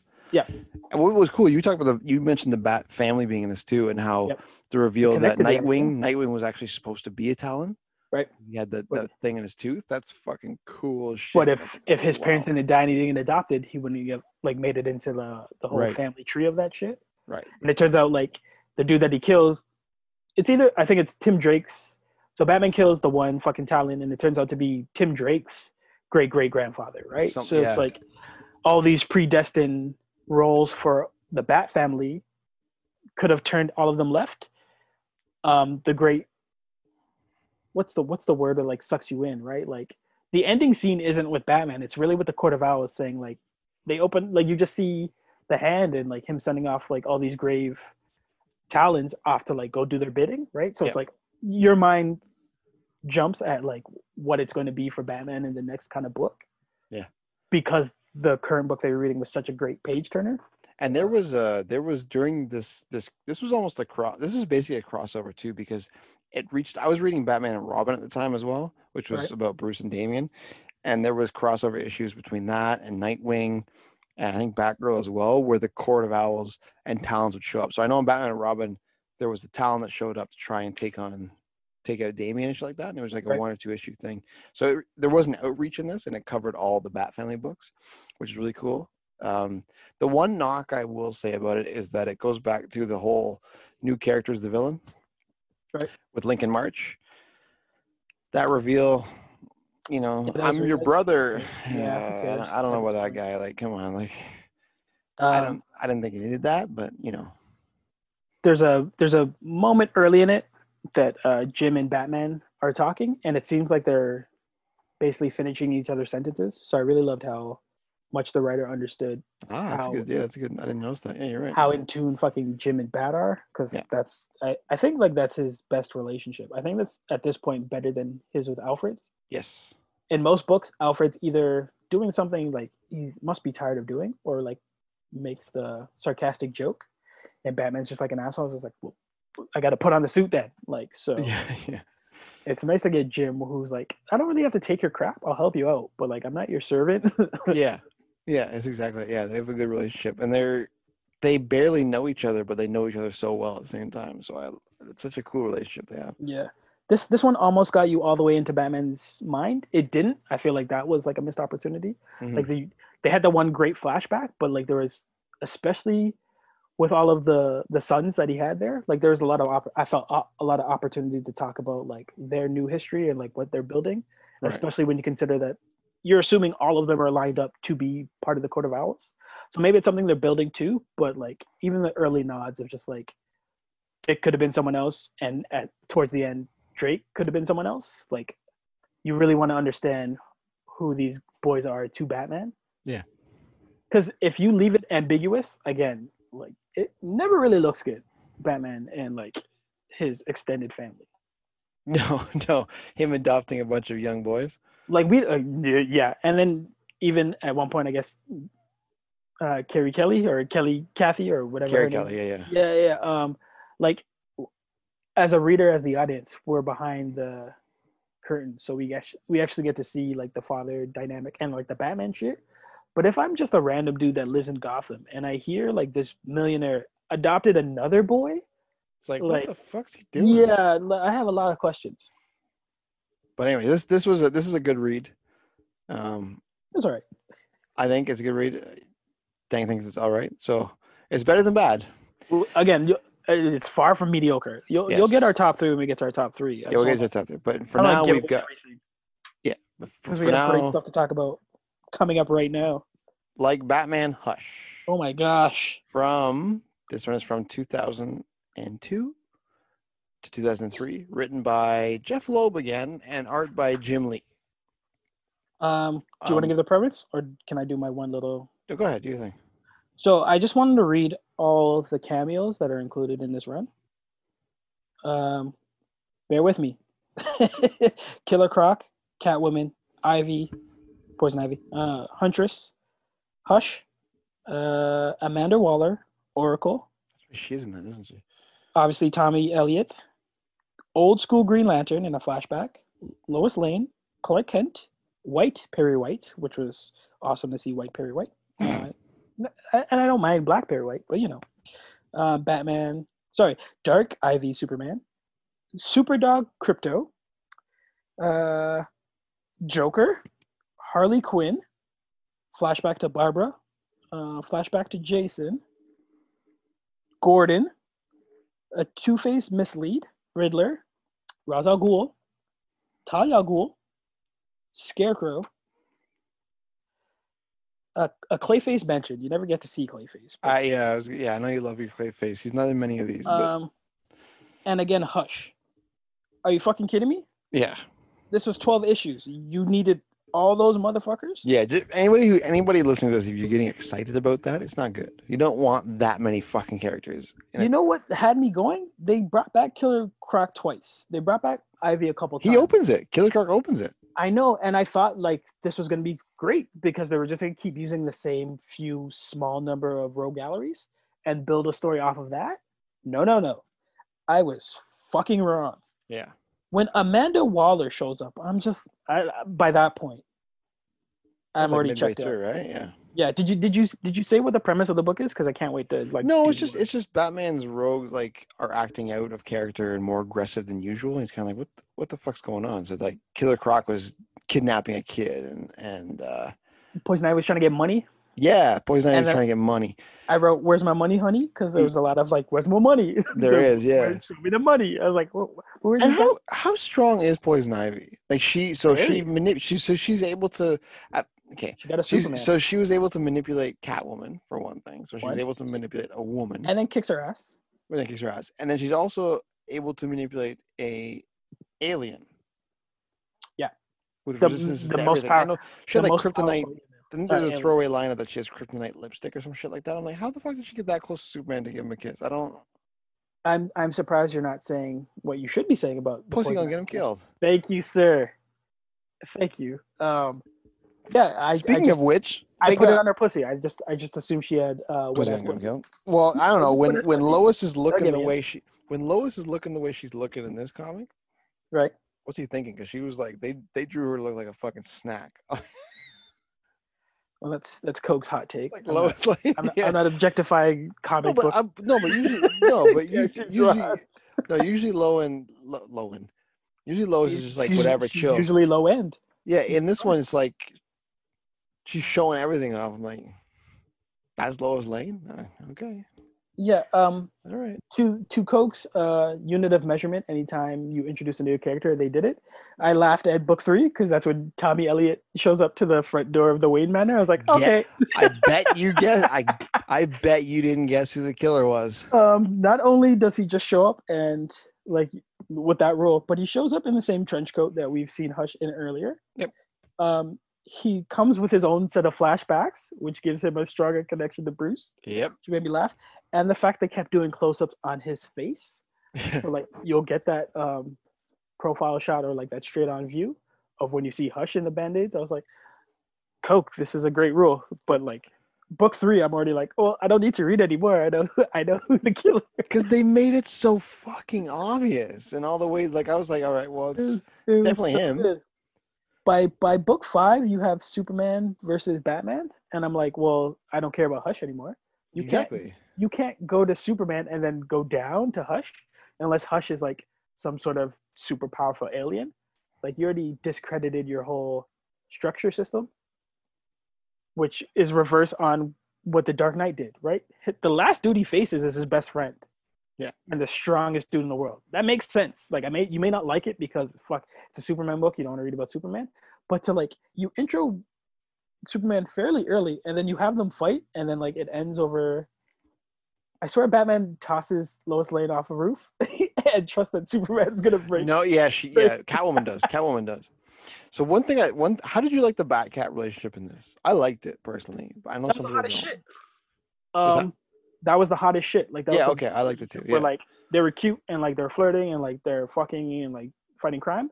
This well, was the no. iconic Bat kiss, Batcat kiss, by the way. This book, Uh, we'll we'll get into the artwork too because this book is insane for the artwork and a lot of those phenomenal. Panels are like the ones that I've always Googled or like downloaded or like, oh, I remember this poster. Like the Bat Family poster is amazing, and then the Rogues Gallery poster is even more crazy.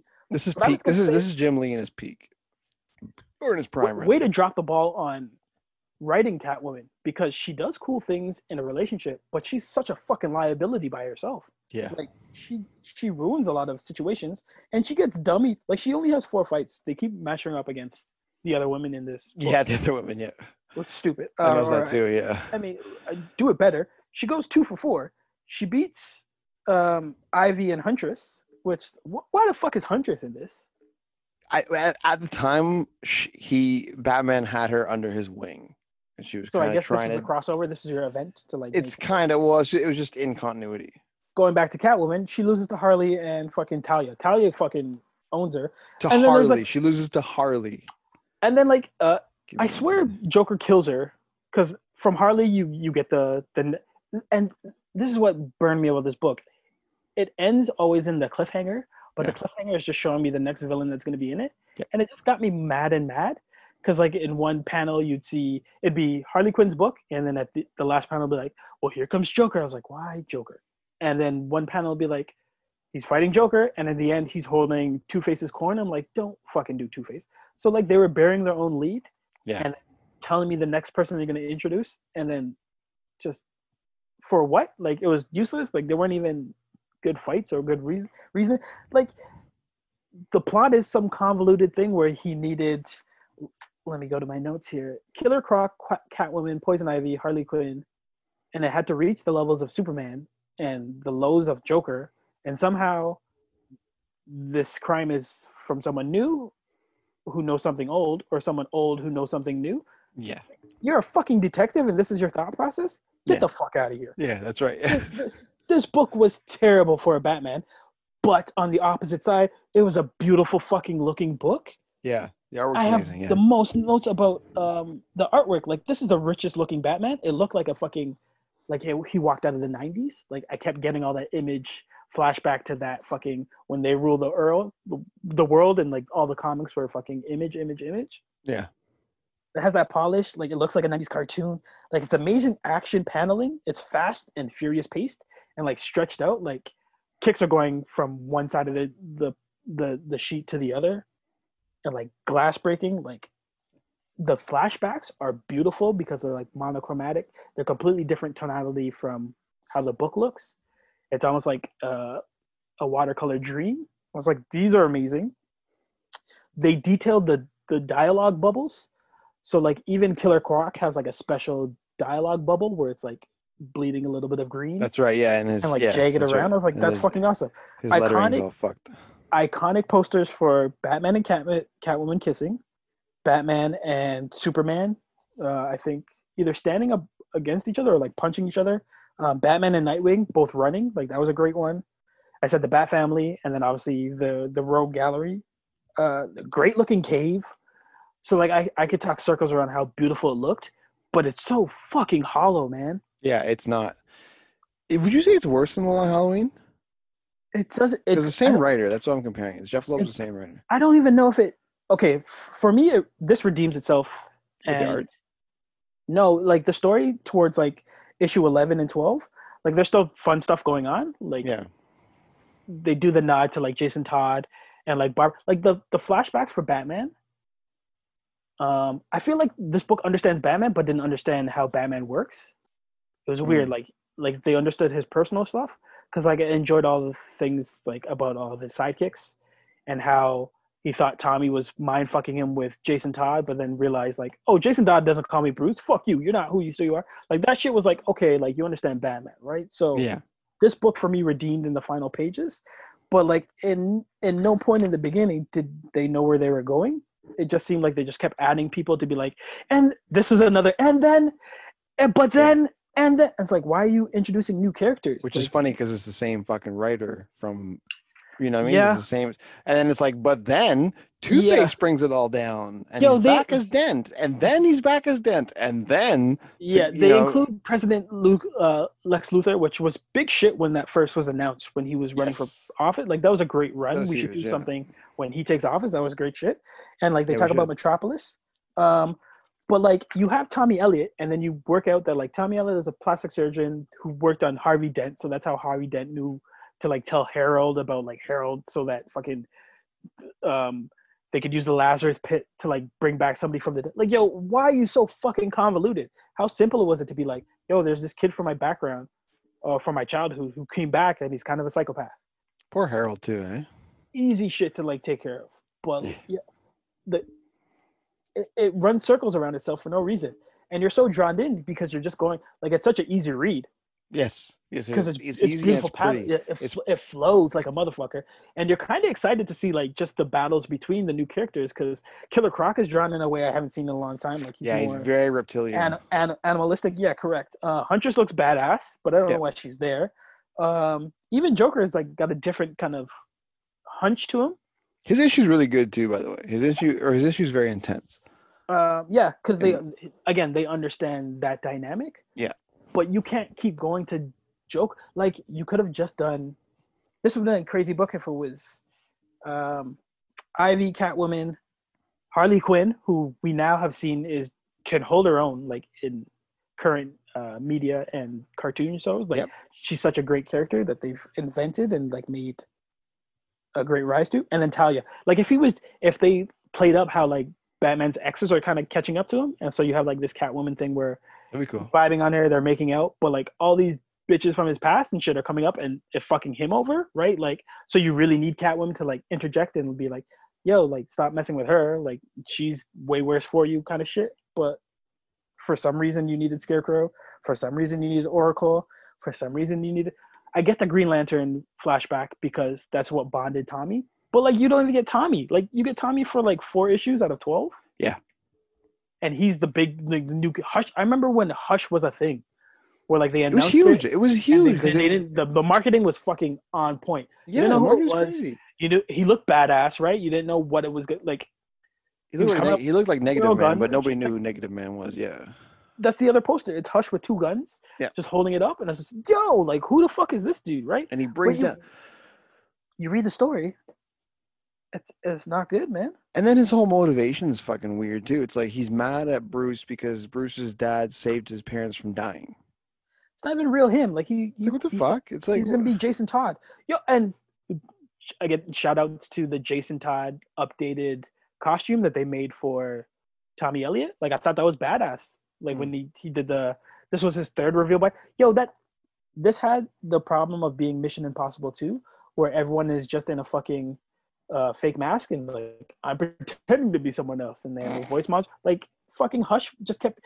I wrote here, so Hush is fucking Chameleon, and Chameleon is the fucking worst. yeah, more yeah. Chameleon is, Chameleon is the worst. That's That's, why we didn't even mention him in our just- he's just fucking Spider-Man rogues gallery. Yes, he's just dressing up as other people to say like, uh, "I'm just gonna fuck with your head," but like Trench coat mafia. Trench coat. Trench coat. es- essentially, Hush is just a fucking mannequin. He's gonna take on whoever else's vendettas or like problems with Batman he thinks there exist. Yeah. So, not no, I, I can't remember what the original question was. I didn't enjoy this No, it's stupid. Um, it's from a from a reading or like uh writing standpoint, but visually, I was just like, I'm already in. Like it just it's so smooth. yeah, very pretty to look. It's very pretty to look at. Like you said, it's very easy to read, but it's not like you said it. You said it perfectly. It's hollow as shit. It's just yeah, like, it, it went down like a milkshake. Like I know it's bad for me, but it, it tastes so good. And I'm just like, I'm gonna finish it to the last drop. And I get to the end, I'm like, oh yo, why my stomach hurt? Yo, why do I yeah, yeah, like yeah. dirty shit now? yeah. I drank a fucking milkshake. Like it's it's hush. All right, you ready to move on to the last one? Uh, I think I think we can I think we can do it. Okay, last one. Batman R.I.P. from 2008, written by Grant Morrison, art by Tony S. Daniel, and a bit of Lee Garbelt. Garbett, sorry. New villains. New villains. So this, I have a weird relationship with this one. Um, it's a weird story about an outfit called the Black Glove, or a character, character called the Black Glove, uh, killing Batman's mind and erasing his memories, which in turn unlocks a deeply hidden personality of the Batman of Zur-En-Arrh from the old days. So, I I got a lot to say just from jump. Sorry to do this for you, but Yep. I read this book once. This is one of the first ones I read for this. I hadn't read it before. I did not like it at all because it was convoluted, confusing, and fucking weird as shit. Grant Morrison, so you know it's gonna be a little different. You get that. But I had no idea what was going on. I didn't like it. I had this ranked near the bottom. I was like, this is fucked. fast forward a couple months uh, to more recently.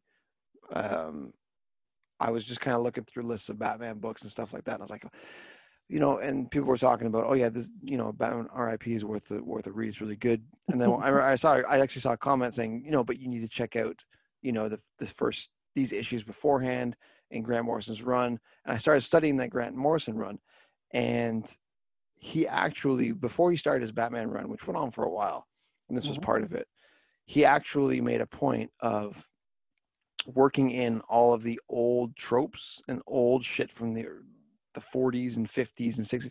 Everything to him, he's like, when I do my run, everything is canon. Okay. Everything that's happened is canon. So the Batman from Zur-En-Arrh was actually a Batman from like a different dimension or, space or something like that back in the day.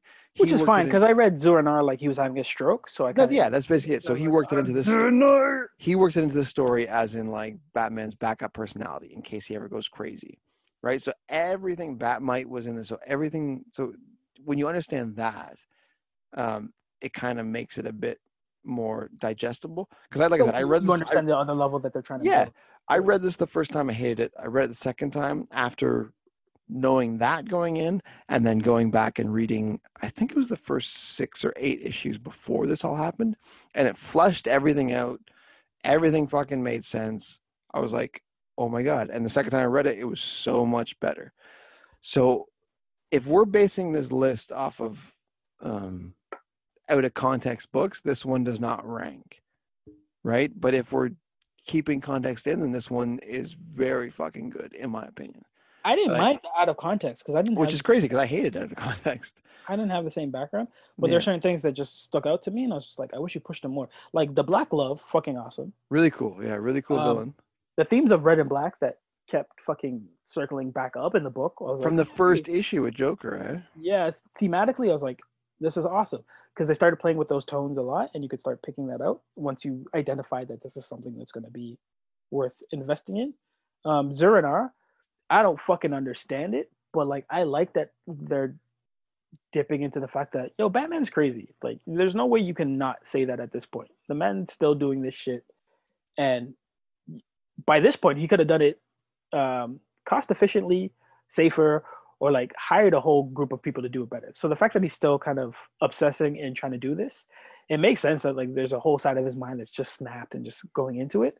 But I'm the type of like because we've read books that really like take the reader for a ride. I wish they fucking went deep into his psyche and really like just had the artwork or the writing just kind of break my mind as mm. Batman's mind is getting expanded or fucked up because there's a lot of like keep looking through the looking glass and just there's a lot of like moves made in this book where are completely out of pocket of Batman as I know him, right? Like the whole Jezebel Jet connection and like falling in love with and like revealing like she he takes yeah, her into the Batcave and shit. Yeah. I was whoa, right? Like that's the sorry, my the Batman cave. Um that, that's that's huge, right? Um it's great that like it turns out to be like this whole 180 shit and leads into the whole plot. But the fact that like he's making decisions that I've never seen him make was cool, but I really wanted them to like keep pushing that like because essentially he's only making these decisions because Dr. Hurt really fucked with his brain, right? And there's yes. There's constantly these misleading scenes where you think things are happening in real time and then like he kind of wakes up. There's a moment where he wakes up in a grave, like in a straitjacket. I was like, yo, dope, right? And like he has to battle in his mind to break out of that shit, right? So yeah I really wanted to fall down the rabbit hole and like just kind of get sucked in, but I felt like they went straight to like the the edge and looked in. Like, nah, we can't take it that far. So, I guess maybe the uh, additional stuff you read helped, sh- like, it make it clearer to see what that rabbit hole was. But they still don't jump into it, which I fucking I feel like it was a missed opportunity for this. It's good, actually. I'm glad you brought that up because it, the, the backstory stuff. Well, actually, for the thematical stuff, did you did you did you realize that Jezebel Jet was also black and red? Yeah. Okay, you got that. I didn't get that until after. I was like, oh, that's pretty cool. Well, she anyway. she towards the end, she basically ends up with like a Black Widow costume. Right. Yeah. Yeah. Yeah. She, she ends up in a dress, and then like she's just like, uh, essentially she. Uh, a lot of these writers don't know how to write women. She's basically like I'm a slut. I like I run with this dude. I slept with yeah. you. You can like, yeah.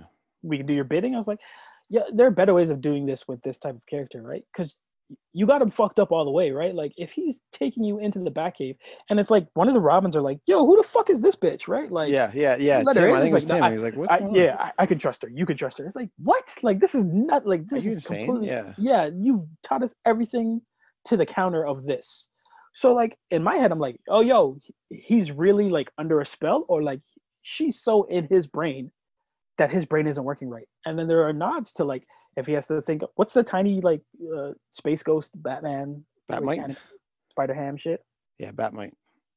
The fact that like that shit's happening, I was like, okay, cool. Like this is the same shit like from Flintstones where he sees that green dude, right? Like Well, check check this out. So so when you when you read the when you read the uh the context for this and, and the issues before it, it's like okay, so Doctor Hurt has been around for a while, like not a while, but for this run, and he enough, yeah. So he actually helps fund or the GCPD and him team up to kind of create a Batman experiment where they create a Bat Cop, a Bat Bane, and a Bat Ghost, and it's basically um, replacements for Batman. And as their final test, they go in against him. So he's actually so he's my point is he's got a lot of history with Doctor Hurt because Doctor Hurt is the one who f- was funded that. So he Mhm. was able to create these side Batmans, and the and the Bat Cop is Batman but uses guns. Batman is exactly what you think is a super beefed up Batman, and there's like the Bat Ghost, who's basically Batman who kills. Right. And they go against him, so he he's, he learns about Doctor Hurt from then. The Club of Heroes, which is the C-list ragtag group Batman is a part of, with all the global knockoffs of himself, is when uh, he first faces off with the Black Glove. Did you read? out- Was that in this? I can't remember if it was in it before. Uh, I don't remember. I don't even know. Before. So there was a whole bunch of ragtag. It's like Batman from like uh, England and Batman from you know uh, Japan and Batman from Sure. India and shit like that. So there's like that was included in the story too, and that kind of helps flush out when the black glove shit started. Right. Like, oh, there's a black glove, and he was starting to pay. Uh, he, he ended up paying one of the Batmen in that group. They're not. They're anyways, in in the Club of Heroes to try and assassinate Batman then, and that's when he learns about the Black Gloves. That was going out issues before RIP. Um, Joker is brought into the fold as an ally with the Black Gloves crew, as it I, I, consists. I didn't need it. I didn't appreciate it. I didn't care for it. They don't need Joker. I did laugh no. the fact that he he turned on them so fast. so fast. That's what I loved. Yeah, coming. Like, that shit made me laugh. But I was like, again, like I had again. I had been reading six days of fucking yes, Batman books, and a lot of them have Joker influences. And at this point, like for this book, it seemed like such a crush, especially crutch, especially launching all these new villains right. But and like um let, let me. Okay, so this the reason go I'm getting. tell I'm getting. I'm getting to go the point of the reason why they included Joker. Uh, he's brought into the an ally with it's the Black Glove. No, it's not, but it makes sense. You'll see it, Black Gloves crew as it consists of the so the Black Gloves crew, all those guys that you see. My Right. point about the Club of Heroes is they're all the nemesis nemesi to the Club of Heroes. Nemesis. Yeah, so all his all his crew are the opposites of oth- the other Batman that from different places that are named different things. But so that's why they bring in the Joker because they think he's the Batman's opposite. So uh, the Club of Heroes, but he they're the villains of the Club of Heroes, but he's easily the most insane and most unpredictable. So kills one and maims another just because. So that's why they brought him in. They brought him in because he is Batman's direct opposite. He's their main rival. And we already have this guy, this guy, this guy. So that's why we're bringing. Meh. That's Again, that's why they reached out, though. I, you, you know, got Fracture. King Kraken, Period.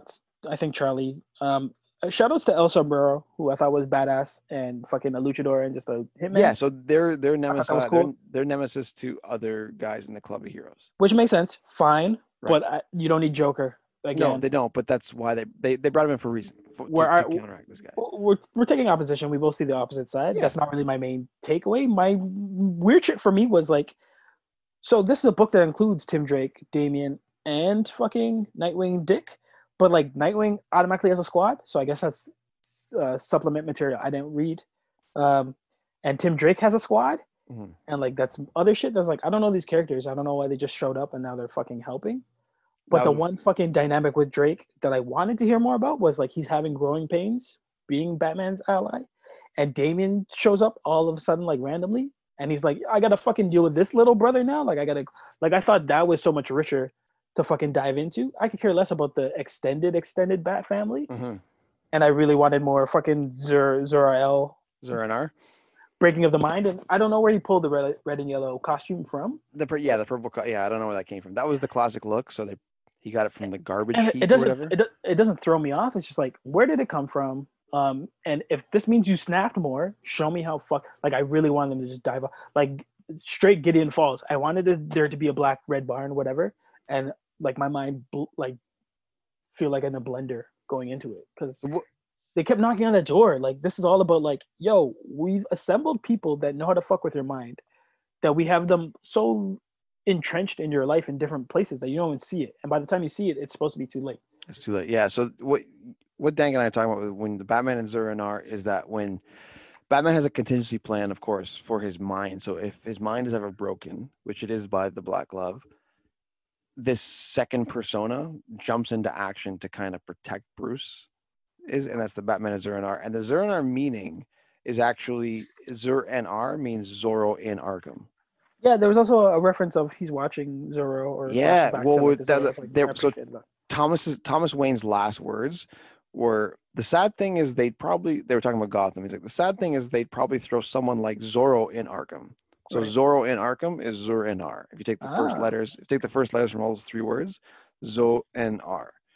And Also, that's I- Sorry, either in this book or the other book, I I they they taught me or I learned that Zorro means fox too, right? Like there's a yes, couple the of Zorro fox, yeah, references. yeah, yeah, the fox. awesome as well. Uh, so Doctor Hurt. So throughout the run, even before this, there was random placings of Zur-En-Arrh with graffiti all over it, strategically to fuck with Bruce's trigger word. Because not only was it, he discovered that it was Bruce's trigger word to make him crazy. What he didn't realize is that it was the contingency um, persona that would kick in, and he was was highly violent, Yeah. and insane and aggressive and crazy.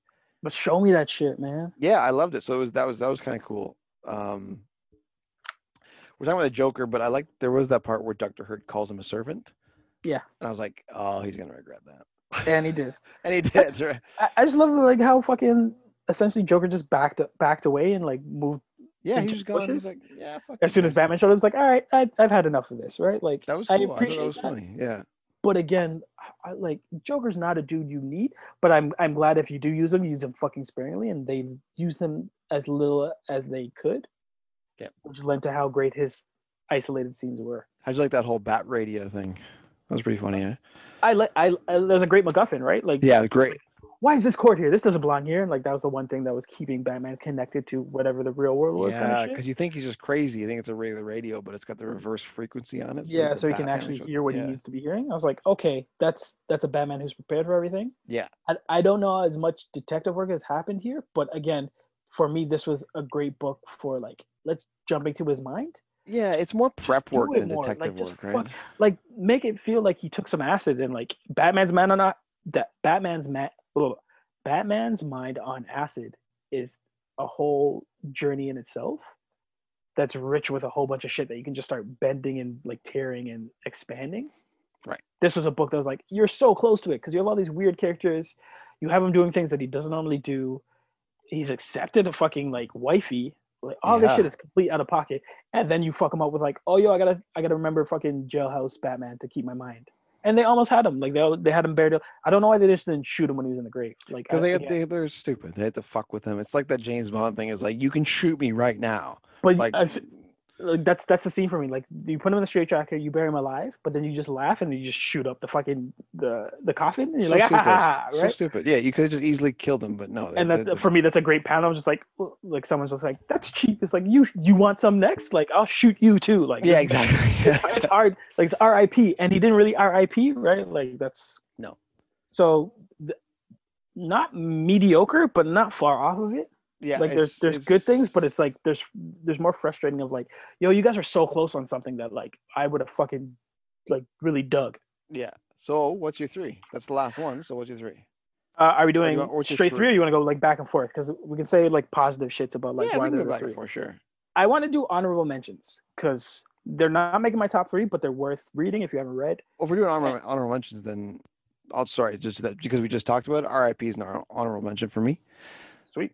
Um, just because Any of the yeah, whole additional additional reasons why? just because of the whole context thing. I thought it was like I said, it was I was just like blown away how bad it was the first time I read it, and then the second Right. time I read it with the context, how I was blown away with how much more it makes sense, and it was ballsy enough to do something different, and the fact that uh, Morrison was willing to, or not willing, meaning to make everything canon, like Batmite, uh, the Yeah, they really went for it. Bat Batmite, the Zur-En-Arrh shit, like it's all. It's a it's a Hawks Pox Docs kind of mentality of like and okay, it's, a, all- and it's a good. new it's a new villain that actually works too. Like Yeah. some new villains don't. That one did, so uh, I, I appreciate that. Um, it I didn't go through the whole fucking rogues gallery. fair enough. That's that's an easy way to make it on like a top ten. Like don't use everyone. Like be sparingly. Yep. My my honorable mentions are great fucking books, but they're I feel they're great books for the villains and not for Batman. The Killing Joke for obvious reasons. We talked about it. It's a great Joker book. It's amazing on how much you understand that character more and the depths that he'll climb to fucking really make Batman do something out of pocket. And for me, it's him killing him in the end. Again, the fact that it's ambiguous is even more on how classic of that book it is.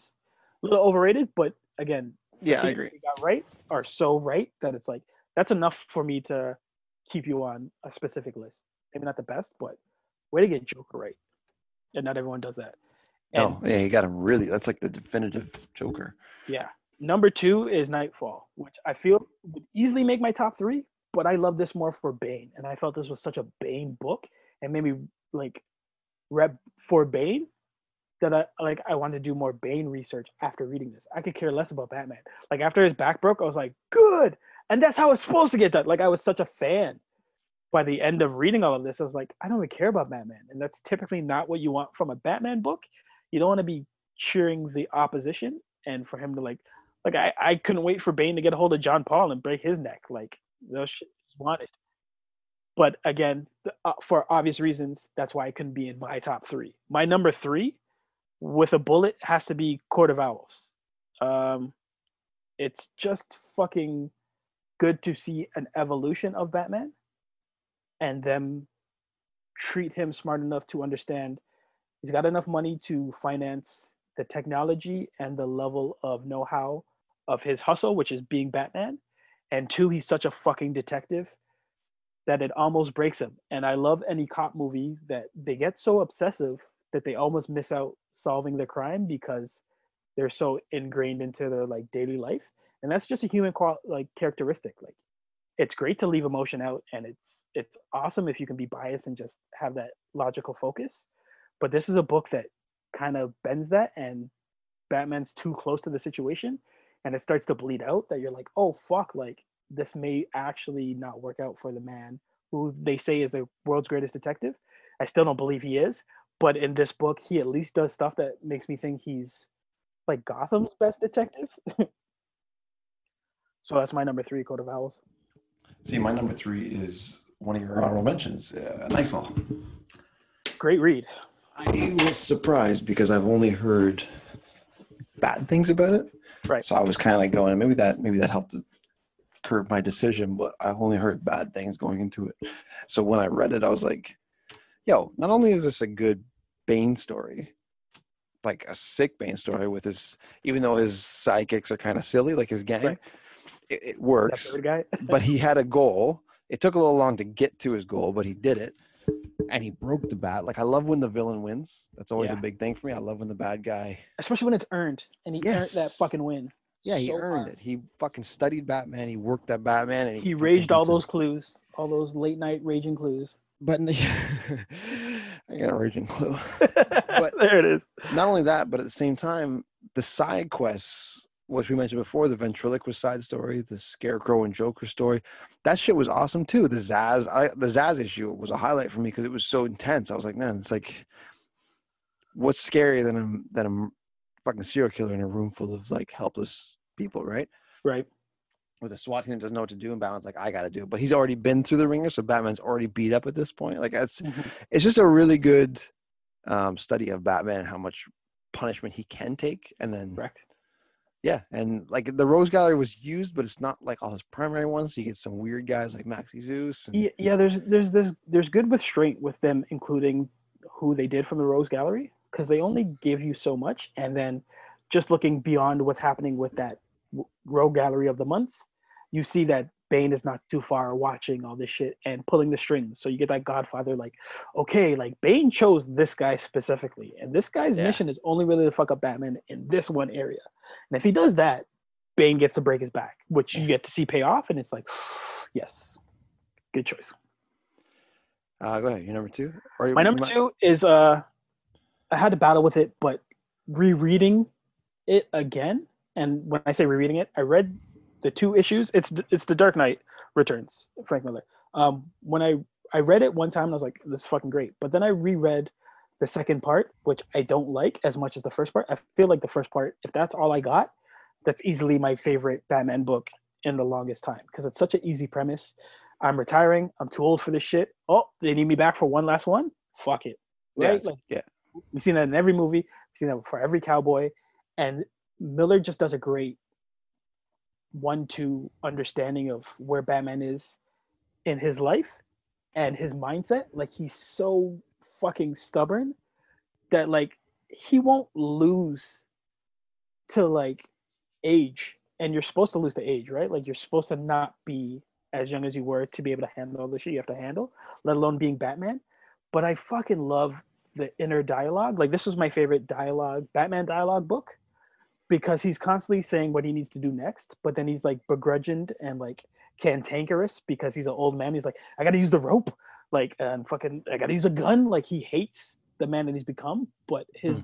his sheer drive to like finish what he started to the point that like he makes fucking stupid and careless and reckless decisions, including adopting Carrie onto the the situation into like the dynamic duo, like work against them but also work for him. I don't know if he would have known that, but like there's a scene where the the new commissioner wants to fire at Batman who's taking off in his plane, but she sees that like Carrie's hugging Batman and they're escaping together, and she's like, "Yo, hold your fire. There's a child there. Like we can't shoot at this child." Yeah. So like if Batman understood that, that, that that's a crazy like, that's crazy psychology for the man who has a plan for everything. But if he doesn't, that's even more crazier. Like he's so far gone, he's willing to take these like crazy sacrifices and put people into his life that have no business being there, especially for what the shit that he's trying for. So like this book understood the limitations of the human Batman, but still let him go out with a fucking final blaze. And that's what the second book is. It's like his last stand. So you see how fucking like super stubborn and just like dug in his heels is when he goes up against Joker, when he goes up against Superman, and when he he beats them. And he shouldn't, but he does, and it's fucking gratifying. That's like, how do you not give this a fucking top three? Yeah. Uh, my number two is actually your number three, the Court of Owls. I I liked it a lot more. I, we already talked about why I liked it so much. Um, I just yeah, it's my first time ever seeing Batman just caught unaware, and that that's for a man that's prepared for anything. Like we were talking about with the Batman RIP shit, he's prepared for everything. And this one, he was like, just to, it, it, it exposes his bad side, whereas he's so at this point in this at this point this version of batman is so stuck in his ways and so self-confident in himself that he's borderline and crossing into arrogance where it's like they're not real i don't believe him. And his un his his his willingness or not his willingness his lack of a, of willingness to be prepared for something that he doesn't think is real is almost kills him and almost fucking sends him crazy. And seeing him down in the dumps like that is gratifying because he's never like that. And you get this secret society it's not just one villain who does it it's an entire society of secret villains that are ancient uh, basically are able to bring him down. That's what it takes to bring this man down and that's what they did. And if it wasn't for that little water loophole thing where he gets out he'd probably still be stuck in the labyrinth now. So that's again i like when the bad guys and the villains win and they were pretty fucking close to winning and a great fucking uh like lead into what the future may come yes because they're just like, all right, fucking launch them all. They launch all the fucking zombies essentially. Yeah, Yeah, all the talons. Yeah, and they're like they're just cool because they're they're eternal. Like the the court of owls, you don't get rid of. They're just there. And if you if you're fucking with them, and it's crazy because he was almost in the story. He's almost jealous. Like he's like I'm the Mhm. protector of Gotham. And they're like, well, you You, aren't. you you were never really in control. It- it's always been us. And you guys, Gotham's expanding a little too much, and we want to reel that in. Bring it back kinda- in. I'd lo- I'd love a fucking League of Assassins versus Court of Owls book That'd be sick. if I could get that. That'd be sick. And it's crazy because the Court of Owls have been in the movies, the Batman Yeah. versus Robin, and it's Yeah. just not As talked about. uh, Same. Yeah, it's, it's not Yeah. the same. It's similar, but it's not really. This. That labyrinth scene wasn't like this. Oh, it's such a great fucking scene. Yeah. Uh, I think we could both talk about our number one because it's the same. Year one. It's amazing. Um, It's a tonally, fucking classic. Instant paced, classic. understanding of the three main characters, who now I include as Bruce, um, Jim, and Gotham. Like Yeah. Gotham's a fucking character and maybe the best one in everything that we've read. It understands what that city is and what it means to these guys who essentially are just homecoming and first time here, like first time, long time, which is Jim. Just like I've always been a cop, but it's my first time in Gotham, and to understand what their lives were like, just getting off the ground, is so fucking satisfying because they put the work in and you could see the work just developing and not working out all the time and and missteps and understanding like I got to do this to, like to get to this or for Jim understanding how to play the game and who the players are. Like all that shit was so deeply rooted in telling a story about Batman that you're really not telling a story about Batman. You're telling a story about Gotham. Yeah, I love how I you're love how a story about Jim and Bruce I love how the the chips are stacked against them from page one. from jump yes They're both new to this world or this city. Uh, Bruce returning, but he's been gone for a long time, and Yep. Gordon's just there as a new time. And as if his first day on the job, he's witnessing shady ass shit. First day on Batman's job, he almost gets worked by a couple thugs. Like it's like yep chips are stacked against them the whole way through, but they end up they find a way to get Reach that next through it. level, yeah yeah and kind of understand who they persevere. And the villains don't win in this one, so it's kind of not the same as like I always like. But it's just it's such a But the villains aren't even revealed. the villains yet, aren't revealed. Like, It's just you it's just scratch that. Like, yeah, this it- is just surface level shit.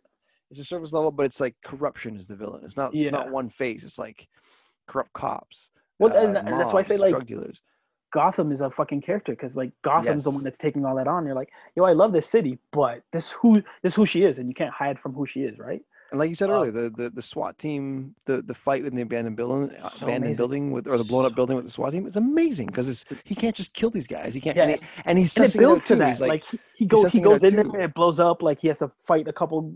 Like it, it, it paces itself out to to get to this final ninja banish of bats, right? Like it, they Yeah. understand how methodical and slow Gotham is. Like everything has to like if it's not coming at night, it's gonna be a little different, right? So yeah, and it's a lot of amazing because tonight and shit. when he's like when he's like oh there's there's 12 cops left. I only have three tranks. Yeah, and my belt's burnt up because it's like oh this is kid he's doing inventory in his head through a fight to to be prepared for what's coming. And he's like it's so sick. You're getting detective work from two separate sides of the coin? Yeah. Who both are interested in the same level of justice. They're just doing it from two different ways. and they kind of learn it on their own. They learn how to do it from the opposite side as well. But even though they lean on their own way, they're just like, I got someone across the aisle that I can count on, which is a great relationship. Like it's such a buddy cop book too.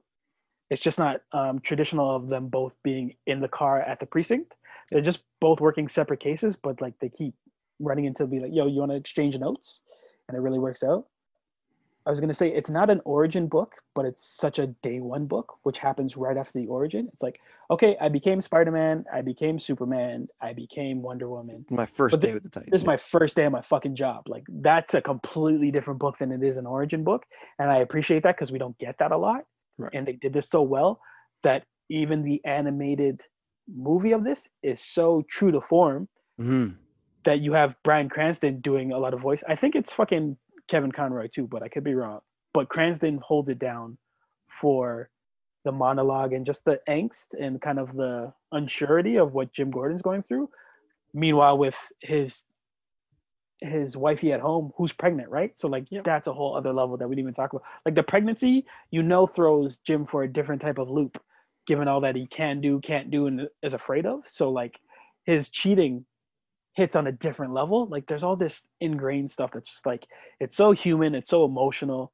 They really don't give you all of this um, bravado, cape, um, Batmobile, larger than life villains shit. It's just like, yo, this the first day was fucking hard. Yeah. and it's the the writing shows up for that. Yeah, yeah, and that's the definitive list. Or that's the I- definitive Batman story, anyways. Out of these I mean, nine. it, it is from the experts, and if there's anyone experts, it's us. Because It's you and I. if if we know if anyone knows Batman, it's we know Batman. It's us. Before we wrap up, there is some stories that I think should have been on the list. Sure. uh, just to throw them out there. Batman Dark Victory, first of all. It's the sequel to Long Halloween, also written by Jeph Loeb and drawn by Tim Sale. So the same creative group, but it happened six years later. So it's, it's written in 99. It's this, like I said, it's the sequel. It's much cleaner. The difference between the two stories, he, he runs through the Well, don't give him all that. I swear we're doing Dark Victory. We are, here we are, but just just a quick Just thing. tell him to read it. No, don't give it. Don't give it to no, them. no, I wasn't going to Don't do it. Don't. We'll give it to them in the next one. Keep listening. well, no, the problem with the Long Halloween is that he wasn't. It was written in parts. One, two, and then he didn't know where to go with it. This one was written as one. That's that's the only difference. That's all I was trying to get at. Uh, I should have saved it. Shut up. Uh, the Death, Death and the Maidens. Batman, Death and the Maidens, written by Greg Rucka, drawn by Klaus Janson. That's a, it's a, I'm a, I'm a, I'm a Greg Rucka fan. Um, I like his work, most of his work that I've read. In this one, it's a Ra's al Ghul story where Batman's destroying a bunch of Lazarus pits, and Ra's al Ghul tries to make him a deal to stop killing all the pits. doing that. Yeah, Stop- stop, doing that. It's Stop yeah. fucking my shit up. It's like, So hmm. it's it's a one villain thing. It's not a rogues gallery thing. So right then and there, you know, it's a bit more focused. It's a very good book. So is Batman: Death of the Family. This is the same group that did uh, actually the same run from Court of Owls, Greg Capullo and Scott Snyder. So Scott Snyder writing and Greg. So this is this was Court of Owls was kind of their first thing. The Death of the Family is a Joker story. After it's the event after this one, and it's where he basically fucks up the entire Bat family.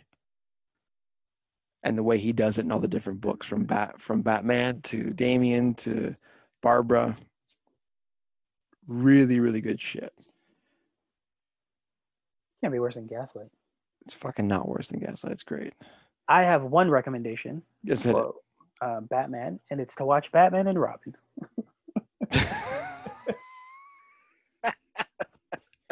R.I.P. to uh, what's his face? That dude died. Fuck. Who died? The- Who's the director of Batman and Robin? Oh, Bruckheimer. No. It's not Bruckheimer?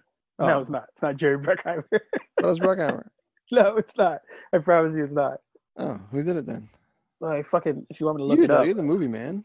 it- it's not. I promise you, it's not Jerry Bruckheimer, who's I hope still alive. I gotta look up this shit now. I don't remember his name. Oh, Joel Schumacher. Schumacher. That's what I meant. Not. Rest in peace, Schumacher. Joel Schumacher. Joel I recommend watching that movie. Uh, hopefully with friends and getting drunk as you do it because it's terribly written. Uh, I don't blame that for Schumacher, but it's also terribly shot. Uh, It does have a nibble bat suit. but but you know, Nobody cares. nobody cares.